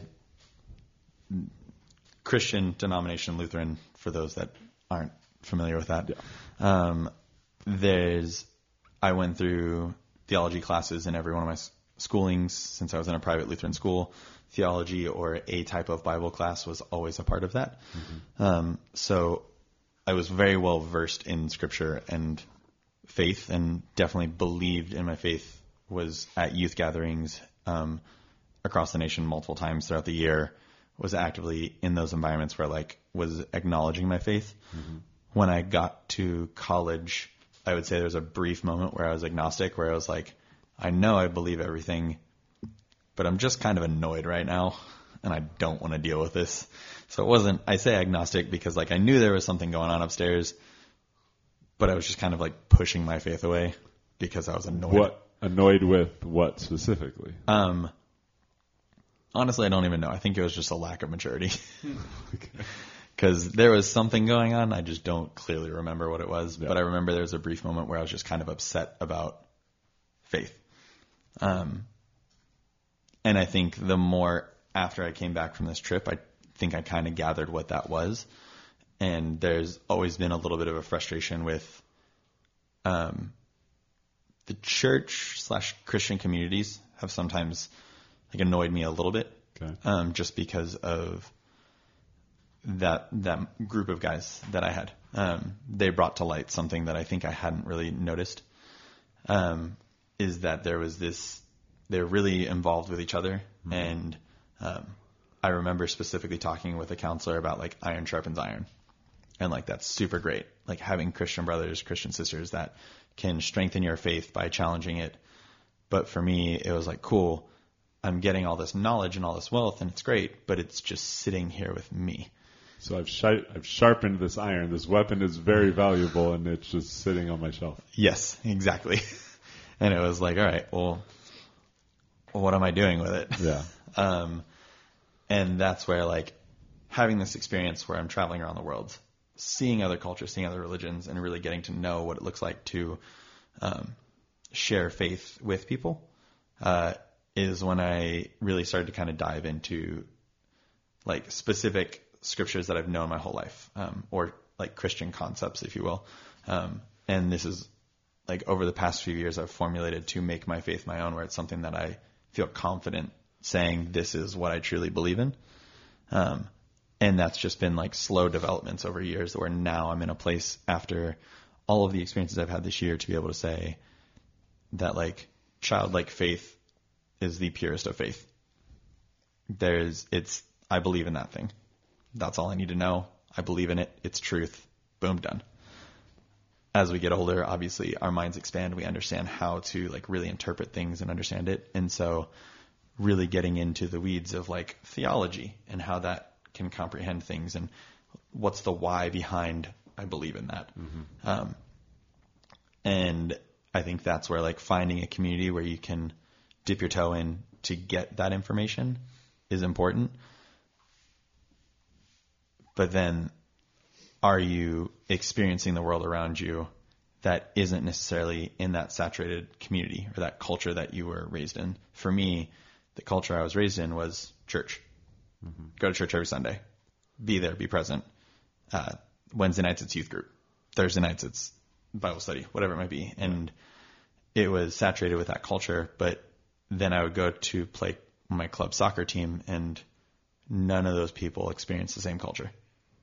And how am I interacting with them? Yeah. And what does this environment look like? And can I still say the same things that I say in this culture, or am I looked at weird for saying these things? Um, and that's something where in college, really like being able to go out on a Friday night and do certain activities, whereas this group of friends wasn't. And like, how do I still maintain this belief system when I'm doing these activities that these people don't appreciate, or as like Yeah. upbringing, going to a party wasn't necessarily like an okay thing to do. But how am I still exemplifying my Christian beliefs in these environments, and what does that look like? So I think it's important at this juncture to what is it that you believe? What is what is the basis of your faith? Yeah. Um, the like creed or statement I guess I would apply to is that I believe in original sin. So second, I was formed as an organism. I was sinful. Um, there's nothing I can do about that. Um, my grace is a gift and I have accepted that gift and there's nothing I can do about it. It's a gift. It's free. It's, Yeah. it's what I can do. Um, because of that, I know that I have a savior. He has saved me. And regardless of what I do in this world, I truly believe that I am saved because of the grace that he has been given. Um, now, does that mean I should turn around and just like squander that and just go have a good time all the time and not pay attention to it? No. Um, but I also believe that ministry is everyone's responsibility. Um, and being a testament to what you believe um, when the time is called upon is important. Is that because you said you said ministry is everyone's responsibility? Was that your definition of ministry then, or how would you define ministry? Mm, great question. Like I said, still exploring it. Um, I think Because the, the follow up sentence you said was really good. Yeah. Of given the opportunity, like go do. Yes. I think it is everyone's responsibility to minister your beliefs to anyone around you. Now, I don't think, sorry, that's, What what is what does that look like? Because people are going to hear that and go, "Oh, just thrust your beliefs on everyone," no. and that's not what you mean. No, that And is I not know- what I mean. I know that's not what you mean. so I wanted to flush that out a little bit more. Thank you. Um, I, when it comes to ministry, um, talking about your faith is always a dialog Um, I also believe that in terms of someone coming to faith, that is only possible by the Spirit. The if I'm a sinful being, so in theory, there's nothing that I can say that could technically bring someone to faith because I am sinful. Now, what I can do is put a rock in someone's shoe and make them uncomfortable and rethink a perspective that they have of the world or a perspective of their faith. Um, so for me, ministry is how am I bringing up topics or conversations that challenge people to rethink the viewpoint of that they have, um, or the faith that they subscribe to, or the faith that I have, and what does it look like to challenge someone's belief system, not in a argumentative way, but in a way of, hey, let's make each other better. Like, do you truly believe what you believe? Yeah. Do I truly believe what I believe? This is the foundation that I have, and making people uncomfortable to challenge that belief system. So I I love that perspective. How do you know? Because I struggle with this. How do you know that you're not manipulating them, or are we manipulating them, and we just need to be okay with it? Like, where's where is the distinction between open dialogue and Yeah. genuinely trying to communicate well together versus I'm now trying to drive this dialogue to get you to see where I am, but I'm doing it really well. Absolutely. And honestly, like, I I couldn't give you an honest answer. Um, typically, the conversations that I have about my faith are they're not usually like, "Hey, I think you should come to church with me," Yeah. um, or "Hey, I think you're doing it wrong, and this is the right way to do it." Um, I typically avoid those phrases, um, but I I typically try to give a point that they might not have looked at before. um, it's very rare that I ever invite someone to say, you should accept my faith. Because you could make an argument that that probably is my responsibility. I should say that or offer that to people at some times. I don't know. But that's where it kind of goes back to at the end of the day, like if the spirit, like if they are going to come to faith, that is the spirit. And for me, I can present things to them and say, hey, look, here's some things that might be of value to you. Mm-hmm. This is what I believed in. This is the way that I've seen this and come to light. And these are things that I think are valuable. What do you think of this? Because then, yeah, because the other, it's really hard to feel like it's seven different things going through my head at once. Um, it's not our job to convert people. Yes. But we are given the um, command to make disciples of all nations. Yes. So, where do you find that distinction? Like, what does it mean then in that moment? What does it mean to create a disciple that then does not include making them a believer hmm. as a response? Yeah, that? no. That's a great question. Um, to be honest, I don't know the answer. Um, and that's probably one of the things that I often come back to is, hey, I don't know, but let's explore that. Mm-hmm. Um, because in this process, I'm down to explore it right now a little yeah, bit. I, I not just, that I have the answers. Well, I don't. Like to me, uh, it'd probably be like kind of like to give them the means to kind of make their own decision in a way. Like supply them with a Bible, supply them with like. I mean, but that's that's on the basis of being pretty manipulative. Of like, but if they're I, if clear, they're open to clearly, have the conversation, though, I think it's a little different. Where something in them is driving them to have the conversation, right? I think it's also important to note that manipulation has a negative connotation. Yeah. Um, in the study of like persuasion and attitude, you cannot change. Like I cannot change your attitude on something you have to make a choice on your own to change your attitude or your perspective on something. Mm-hmm. I can give you overwhelming evidence on why this may or may not be a thing, but as a human, as an individual, going back to that thing that I learned in therapy, you have the ability to say, I'm making a choice. God gave us free will. It is up to you to make a choice on what is important and what is not. So I think providing evidence to someone in whatever setting it may be um, whether that is handing them a Bible, whether that is just answering questions for them. I don't say that's manipulative. Depending upon the conversation, obviously, like there can be moments where it's like, all right, you're pinned to a corner. Here's a Bible, yeah. and you and need in, to do this. And in that, it's more contextual. I guess I was asking the question to be slightly devil's advocate in terms of like this Absolutely. is how that can be construed. But in the moment, it's not like here's a Bible and you'll believe.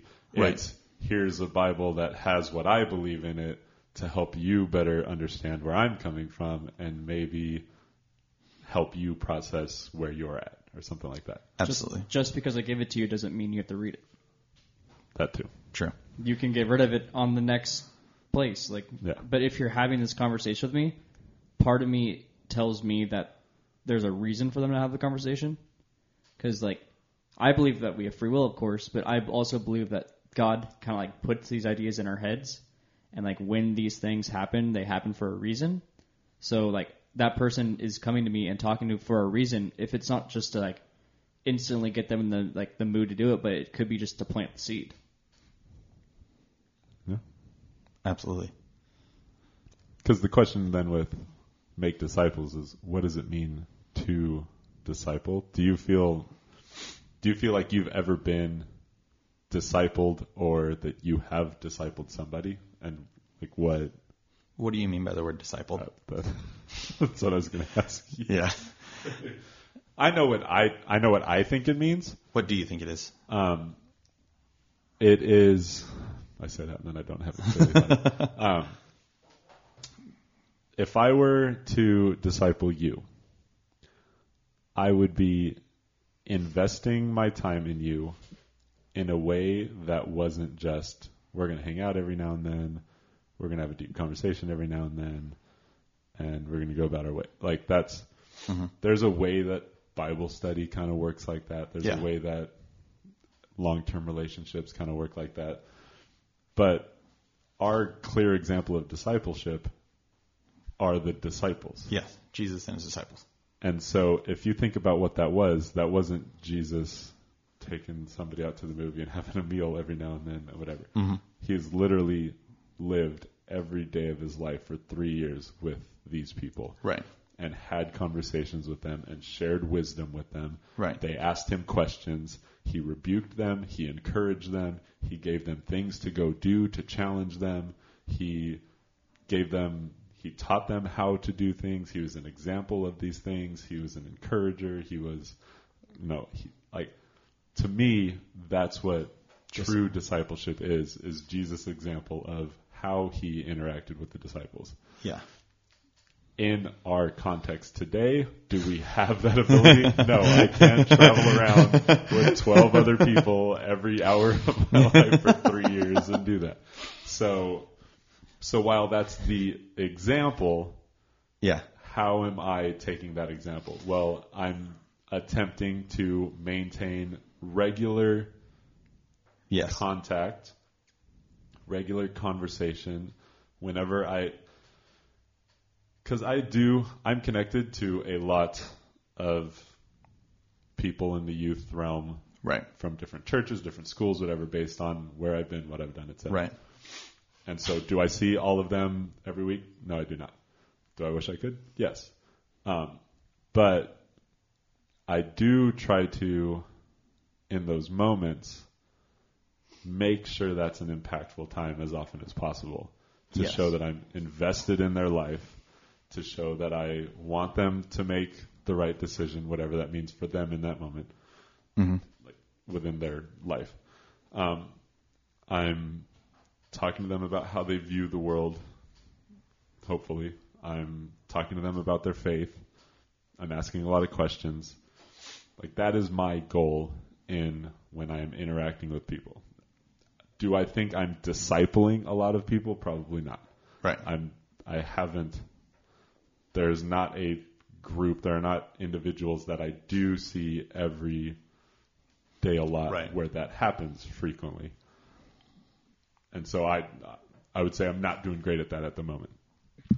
Um but that is like I have that in mind when I am interacting with people. I make it a point that this this meal, this hangout, this time we have together, that I want to be a positive influence and I want you to examine your life. And clearly I want this for you. Right. Jesus wanted a certain type of life for the disciples, and that's why he taught them and that's why he encouraged them and that's why he admonished them. And so as often as possible, I'm teaching these guys, I'm encouraging these guys, Absolutely. and I'm admonishing these guys as often as possible. So for me, that's what discipleship looks like. True discipleship is doing that much more. Yeah. There's a larger time investment because that's what, if it's like once a year, what what worth is that really? Yeah. But that's I think that's the the harder part for me to comprehend there, or like find application in, is work like the realm and the community that we live in. Um, for me, I don't.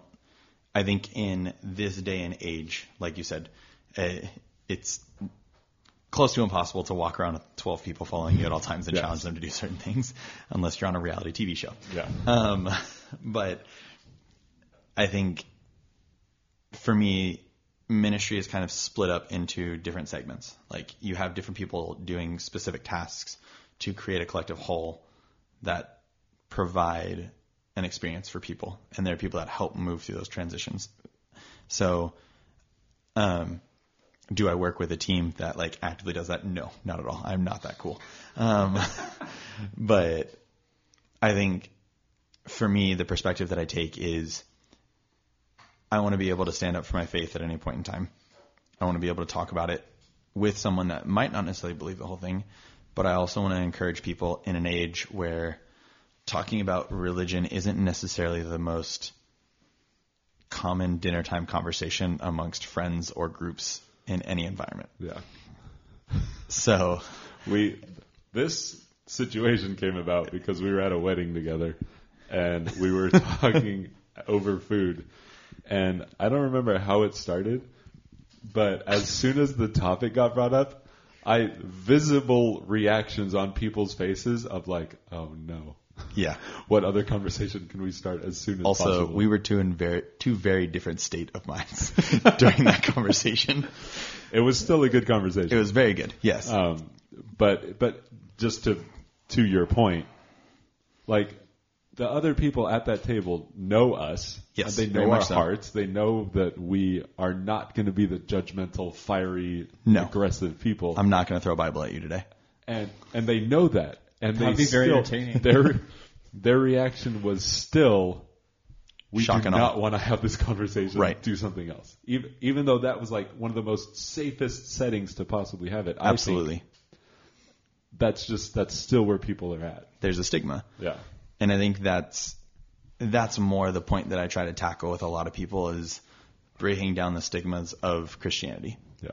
Um, and that was one of the things where I had this group of people in high, in college, and what did it look like to have that conversation, not in a closed Bible study setting? Like, where does it look like to bring a faith-like conversation to any application, whether it be in my work environment, family, uh, whatever, bar, etc. Yeah. Um, I've found some of the most entertaining conversations about faith that I've had are after a few beverages, sitting in a bar next to a total stranger. Um, and that to me is where like things start to churn. Um, when people are at their lowest, what are you providing them? Yeah. um, I don't have the the discipleship. I don't have. I by no means should I be the leader that people are following in terms of coming to faith. I will be the first to admit that. Um, I have my flaws, but uh, how are we pointing people in the right direction? And when we have these communities where we are sharpening each other's sword so that it's not just sitting on a shelf, but it's actually being used out in an environment. And what does that look like to walk out your front door and talk with your neighbor? You might not talk about faith directly, Yeah. but what does it look like to bring up taboo conversations and have an open mind and an open dialogue? Um, basic communication patterns that we have lost as a society, in my opinion, are things that as a Christian you can jump into a conversation and say, "Hey, I just want to truly get to know you." Because my faith calls me to care for every nation, Yep. every person, regardless of their background, etc. Um, and so for me, I guess when I say ministry, it's how am I going out and being a positive influence and ideally pointing someone in the direction that I would like them to join me in. But what does that look like and how are you doing that? And when you walk past someone on the street, do you say hi to them or do you put your head down and not along? Yeah. like how can you make a difference in someone's life because you never know what little thing that you could do that could change the way someone steps the way someone thinks etc Is that is a lot of that mindset? You mentioned the word sheltered earlier. Is that does that kind of play into that? If you so explain explain what you meant by sheltered in the context of like, Um, how you interact and whatever.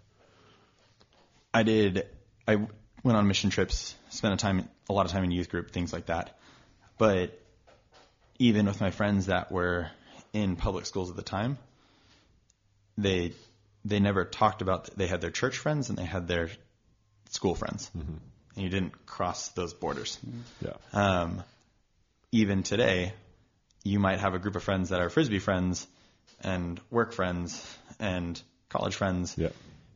For me, all of those people belong in the same room together. Yep. Um, a lot of people are weirded out by that and they don't understand. Uh, a lot of times in the ultimate community, we get stuck having conversations about ultimate things. Um, and we don't necessarily talk about any of the other range of topics that are out there in the world. Jake nods his head furtively because he has been around me with other ultimate people and just had entire conversations just mean nothing to him because of it. And Frequently. what is it? Happens a lot. but what does it look like to be at a wedding with ultimate friends and say, "Hey, let's talk about faith." We're at this this matrimony between two people committing themselves to each other, and how does this impact the rest of us? Um, and that I think is something that there's an opportunity for. Uh, for me, being in these sheltered groups, I had my church friends. For me, my private school friends and church friends were always kind of one and the same. Um, Yeah. They were all going to church, whether it was my church or another one. On the weekends, it was still the same thing, but there was this group of people that I just, I know for a fact they're my neighborhood friends and my sports club team friends that I never thought to invite them to church. Yeah. Like that was never a thing. Um, and now looking back on that, it's like, okay, if I'm at a party and somebody's had a few drinks and I say, hey, you want to come to church tomorrow? Cool. All right. I'm still going to invite him. Like, I'm going to call him the next morning. Hey, do you remember doing this? No. I was like, well, do you still want to do it? I'll buy you breakfast. Let's go. um, there was a brief stint in college where we literally were called by the pastor of our church the drunk guys. um, because in a matter of a three week span, we went from having three people in our pew to having 15 Oh boy. because we would have a party on Saturday night. And on Sunday morning, we'd wake up and be like, hey guys, we're going to church. You guys coming? You're on our floor. Yeah. All right, cool. Let's go. That's awesome. And it happened for a brief. Now, was that like the best way to bring people? No, probably Maybe not. not. But It worked. did it did it put a rock in their shoe? Did it open them to a new experience? Did it show them a different thing? Yes. Like they were they were exposed to something they may not have had before. Yeah. Um, and that's something that really started happening towards the end of my college years and even subsequently after is what does it look like to have a conversation on a patio with random people um, and talk about challenging conversations, but doing it in a respectful manner where I'm not manipulating you to believe my beliefs. Yeah. I'm just sharing with you the experiences that I have and the evidence that I have for what I believe in. Yeah.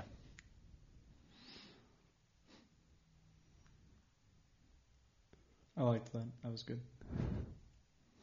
I just started reading. So I've been reading Malcolm Gladwell. Heard the name, not too familiar though. He had he was a writer for the New Yorker for a long time, still might be. Um, and he has the podcast Revisionist History, and they just. I haven't actually listened to any of the podcasts, but I just keep getting told by people that I need to. like, yeah, I know. Um, but he basically he's really good at taking an idea that people are aware of this idea mm-hmm. and a lot of generally accepted thoughts exist about that idea and asking why are those the generally accepted thoughts and is it possible to do this differently? And so he does that with a lot of different topics. Yeah. And so one of like one of the main ones that a lot of people I've talked to reference is he went into shooting free throws underhand. Hmm. And like a very prominent I mean, so Rick Barry is the person who like really Yeah. did that. Um and Rick Barry is this like tough, crazy dude who would do anything to win, literally. Right. And so you have this this motion that is seen as weak and dumb and It's embarrassing. norm, yeah. it- that you do not you do not shoot a free throw underhand. It implies a lot of things, Bad. falsely or whatever. and so, in today's culture, somebody like Rick Barry would not allow himself to be seen in that way. So he would not shoot some somebody with that mindset would not shoot underhand in order to be seen as weak. No, Right. we're strong. We have to shoot overhand the way everyone else does. Rick Barry decided, I am out here to win. People hated Rick Barry because he was just a very aggressive Yeah. because he was a win at all cost types of person type of person. So a lot of things come with that. But he realized shooting underhand was the best way to do it. It was the most consistent way to make a free throw. And so he didn't care how it looked. F you, I'm going to win the game, so I'm going to shoot Right. this way. And you can make fun of me all you want, but I'm going to make fun of you from the winner's side Right. Exactly. and and so it it focuses on him a lot and this idea of Wilt Chamberlain and Wilt Right. Chamberlain there was part of a season where Wilt Chamberlain shot free throws underhand Yeah. and he shot significantly better. Wilt Chamberlain is a known horrible free throw shooter and he shot significantly better. Yeah. and he gets But he gets to a point in the season where he refuses to do it anymore because he thought himself looking ridiculous and weak. Yeah. And he could not allow that to happen, even if it meant sacrificing making A and- winning advantage. and so, so it's that kind of concept of Malcolm Gladwell says, okay, here's this idea. Why do we think this? You know, just getting into it. And so he's written a bunch of books. The most famous one that people talk about a lot is called Outliers, Mm-hmm. and it looks at it's basically a study on success and what makes successful people successful. And um, so one of the easiest ones for me to describe, he goes into hockey, and he talks about what makes successful hockey players successful hockey players. Right. And the thing that he found that resonated through all levels of hockey in terms of who the all stars were and who went on to be in the pros and who were on their national teams and stuff was the time of year they were born. Hmm. More so than where they were living, more so than, you know, Yeah. socioeconomic status, Right. anything like that. The thing that predicted success more than anything else Time they were born. was the time of year they were born because hockey was so strict on you're in this age group, right. so that's who you're playing with. Yeah. Well, if you are in the 16 year old age group, but and so and say it's January to December, it's not, but say it's January to December, you're in a 16 year old age group. A 16 year old born in January versus a 16 year old born in December. So say it's December and the 16 year old is born in November. So they're both 16 playing in the month of December. Well, one of them has had an entire extra year almost. That's a 10 month advantage, January to November, of maturity, of physical development, and even 16 is too late in the process. Going down to 7, 8, 9 year olds, like when they really start to go into what they're doing. A 7 year old who's had 10 more months of development mm-hmm. is an incredible advantage. And so, well, now they're going to be the ones that make the all star team Yeah. because they're bigger and better and more skilled than the other person their age because they're actually much older. Right, right. So that person becomes the all star. That person gets noticed. That person gets put in the better thing, and it it keeps piling on itself. And so all that to say, that was his. That was one example of success isn't necessarily just because this kid was more athletic, more talented, whatever, got better coaching. Right. It's because he got all those things because he was older, because he was born earlier in the year. There's so many avenues I can take that into. So, so that, that's just the basis of what Outliers is about. Is Malcolm Gladwell saying, okay, these people are the ones who are successful. What has made them successful? And looking at something that most of us wouldn't actually have looked at otherwise. And he kind of brought up all the like tech, the tech people. So Bill Gates Right. and Steve Jobs and all them, and they all happened, and the numerous other people in that field who are very successful and stuff too.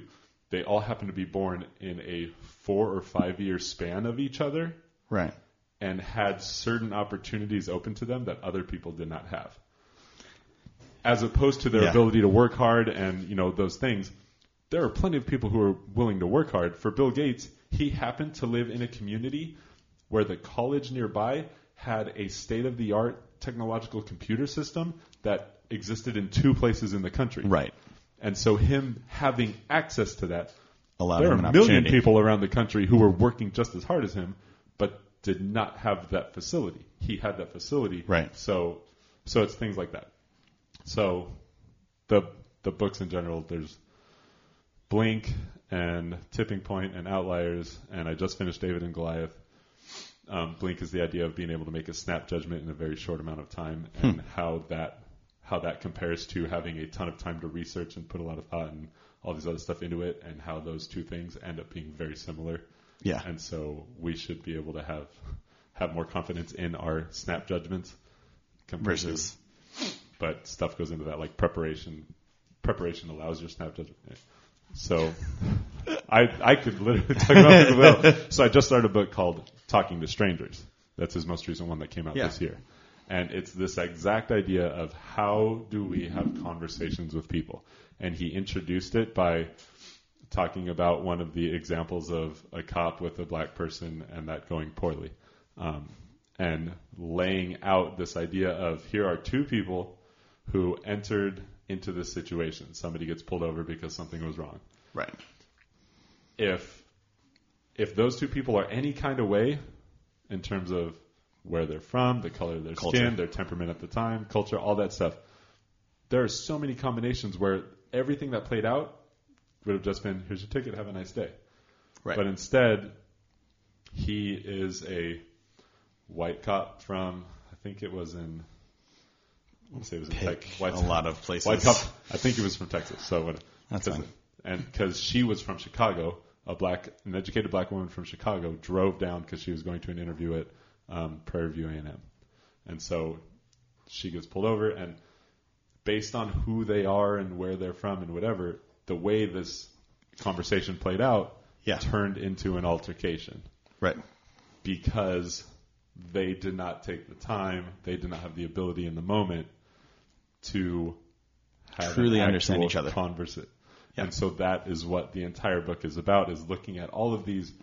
He out he listed a bunch of the things that a bunch of stuff that has happened over the last five or six years, even more further away than that, and said, if we look at how people are able to understand each other or not, these conversations, these incidents would have played out much differently if only we knew how to talk to strangers. Absolutely. And so I'm I am very excited to read through this book and just be like, oh, this is my new life now. That's an important just lesson that everyone, if they, it's not a lesson people need to learn. It's just a habit people need to bring back. Getting to know the person across from you, getting to know your neighbor. If you're at a restaurant, getting to the table next to you. Like all those things are well within your means. It's just breaking down things that used to be cultural norms that might not necessarily be the case because the way that we have changed and evolved. Um, but it's it's okay to bring those things back, Yeah. and good things will come from getting to know the person next to you. So we highly encourage people talking to one another, asking questions. The best way to have a good conversation is to ask questions. Absolutely. You're allowed to have your own opinion. You're allowed to say what you feel and say what you believe, assuming you let the other person do the same with the intention of learning instead of teaching. One hundred percent. Just ask a question, forehead.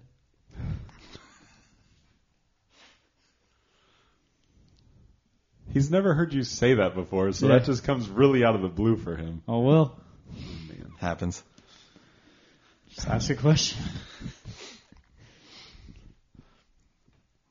We've been going a while. Yes, we have. this is by far the longest one now. My butt Which hurts. I, I've been. You, Jake can tell you, I've been very excited to have you come in for a long time. Since You were on the list in. about three weeks, uh, probably a month ago That was actually. a long time ago. It was, it was Well, thank you for having me. I Since the greatly appreciate it. on list. Yeah. and, and we can easily go into way more conversation about so many other things, which Join means us on part two. that there will be a part two at some point. Absolutely. What I've wanted to, do, I want to like record while we're at something. And just like at bowling, I've talked about. I want to do something like where Bowling we're would be so loud, at though. Bowling, I know it, would, be, very rough. loud. So I mean, the desire. What I wanna the do- logistics probably don't add up. But Sometime I want to have like a conversation with like ten to fifteen people around like a table, and then we just pass it around. Talking stick. It really depends. We on can the talk offline because about that one. Really wouldn't go well with certain people we know. Um, It's kind of how it goes. E? yeah. So, yeah, that's gonna do it for today. Um, now that it's like halftime of the football game, probably. Uh, Jake check. was watching it the whole time. not the whole time. I saw it. You were watching it for a large portion did. of the time. Uh, Jacoby Brissett got I a or no, yeah, it was Jacoby Brissett got a huge hit on They him. don't care. We're getting out of here. Oh man, it's Um, ten to seven Texans. Tuesday. So tune in Tuesday when Ian is in here, and that'll be a really interesting conversation. It'll be really entertaining, but I think it'd be really informative too because there are a couple of things that we're going to ask him about that should be really, really good. Yeah. So tune in then, and we're going to have somebody sit in for the first time. So we'll see how that goes. Um, as always, if you want to be a guest, let us know. Tell us. Reach out to us. Instagram, Twitter, or me or Jake personally, individually. Um, follow Ethan if he wants. Nope. All right, don't follow Ethan. You can do whatever you You want. gave me a funny look. Um, um, give us money if you want. We can Please. use more sponsorships. We've still only had one. Ooh, fun. What do you? For the record, I'm always open to conversations with strangers, so feel free to reach out to me, and I would Yeah. love to have a conversation about 100%. anything that we talked about today. I appreciate dialogue that continues beyond this. He will be. He will be on. Oh, thought- man, I thought something that was we're gonna about talk money. About was your desire to have those like Oh, eh, another time. Another time. Catch us next man. time. He really does want to have a conversation. We'll make it happen. Um, I keep getting derailed. Thank you guys for listening. Um, have a Oh no, the thing I was going to be excited about is we may or may not have a jingle in the next week or two, yeah. and that's really exciting. Um, that's just more money that I'm spending, but it's for a worthy cause, and it's going to be great, and I can't wait. So be on the lookout for a really good intro jingle thing going on. Yeah, Yeah, have a good weekend. Uh, yes, Yeah, actually, I'm it's like, wait a Thursday. second, what You're day is good. it? Have a good weekend. Uh, go pack, go. Have um, be safe, everyone, and see you guys Tuesday. I'm Jake Mathis. I'm Jacob Bomber. I'm Ethan Search. See ya.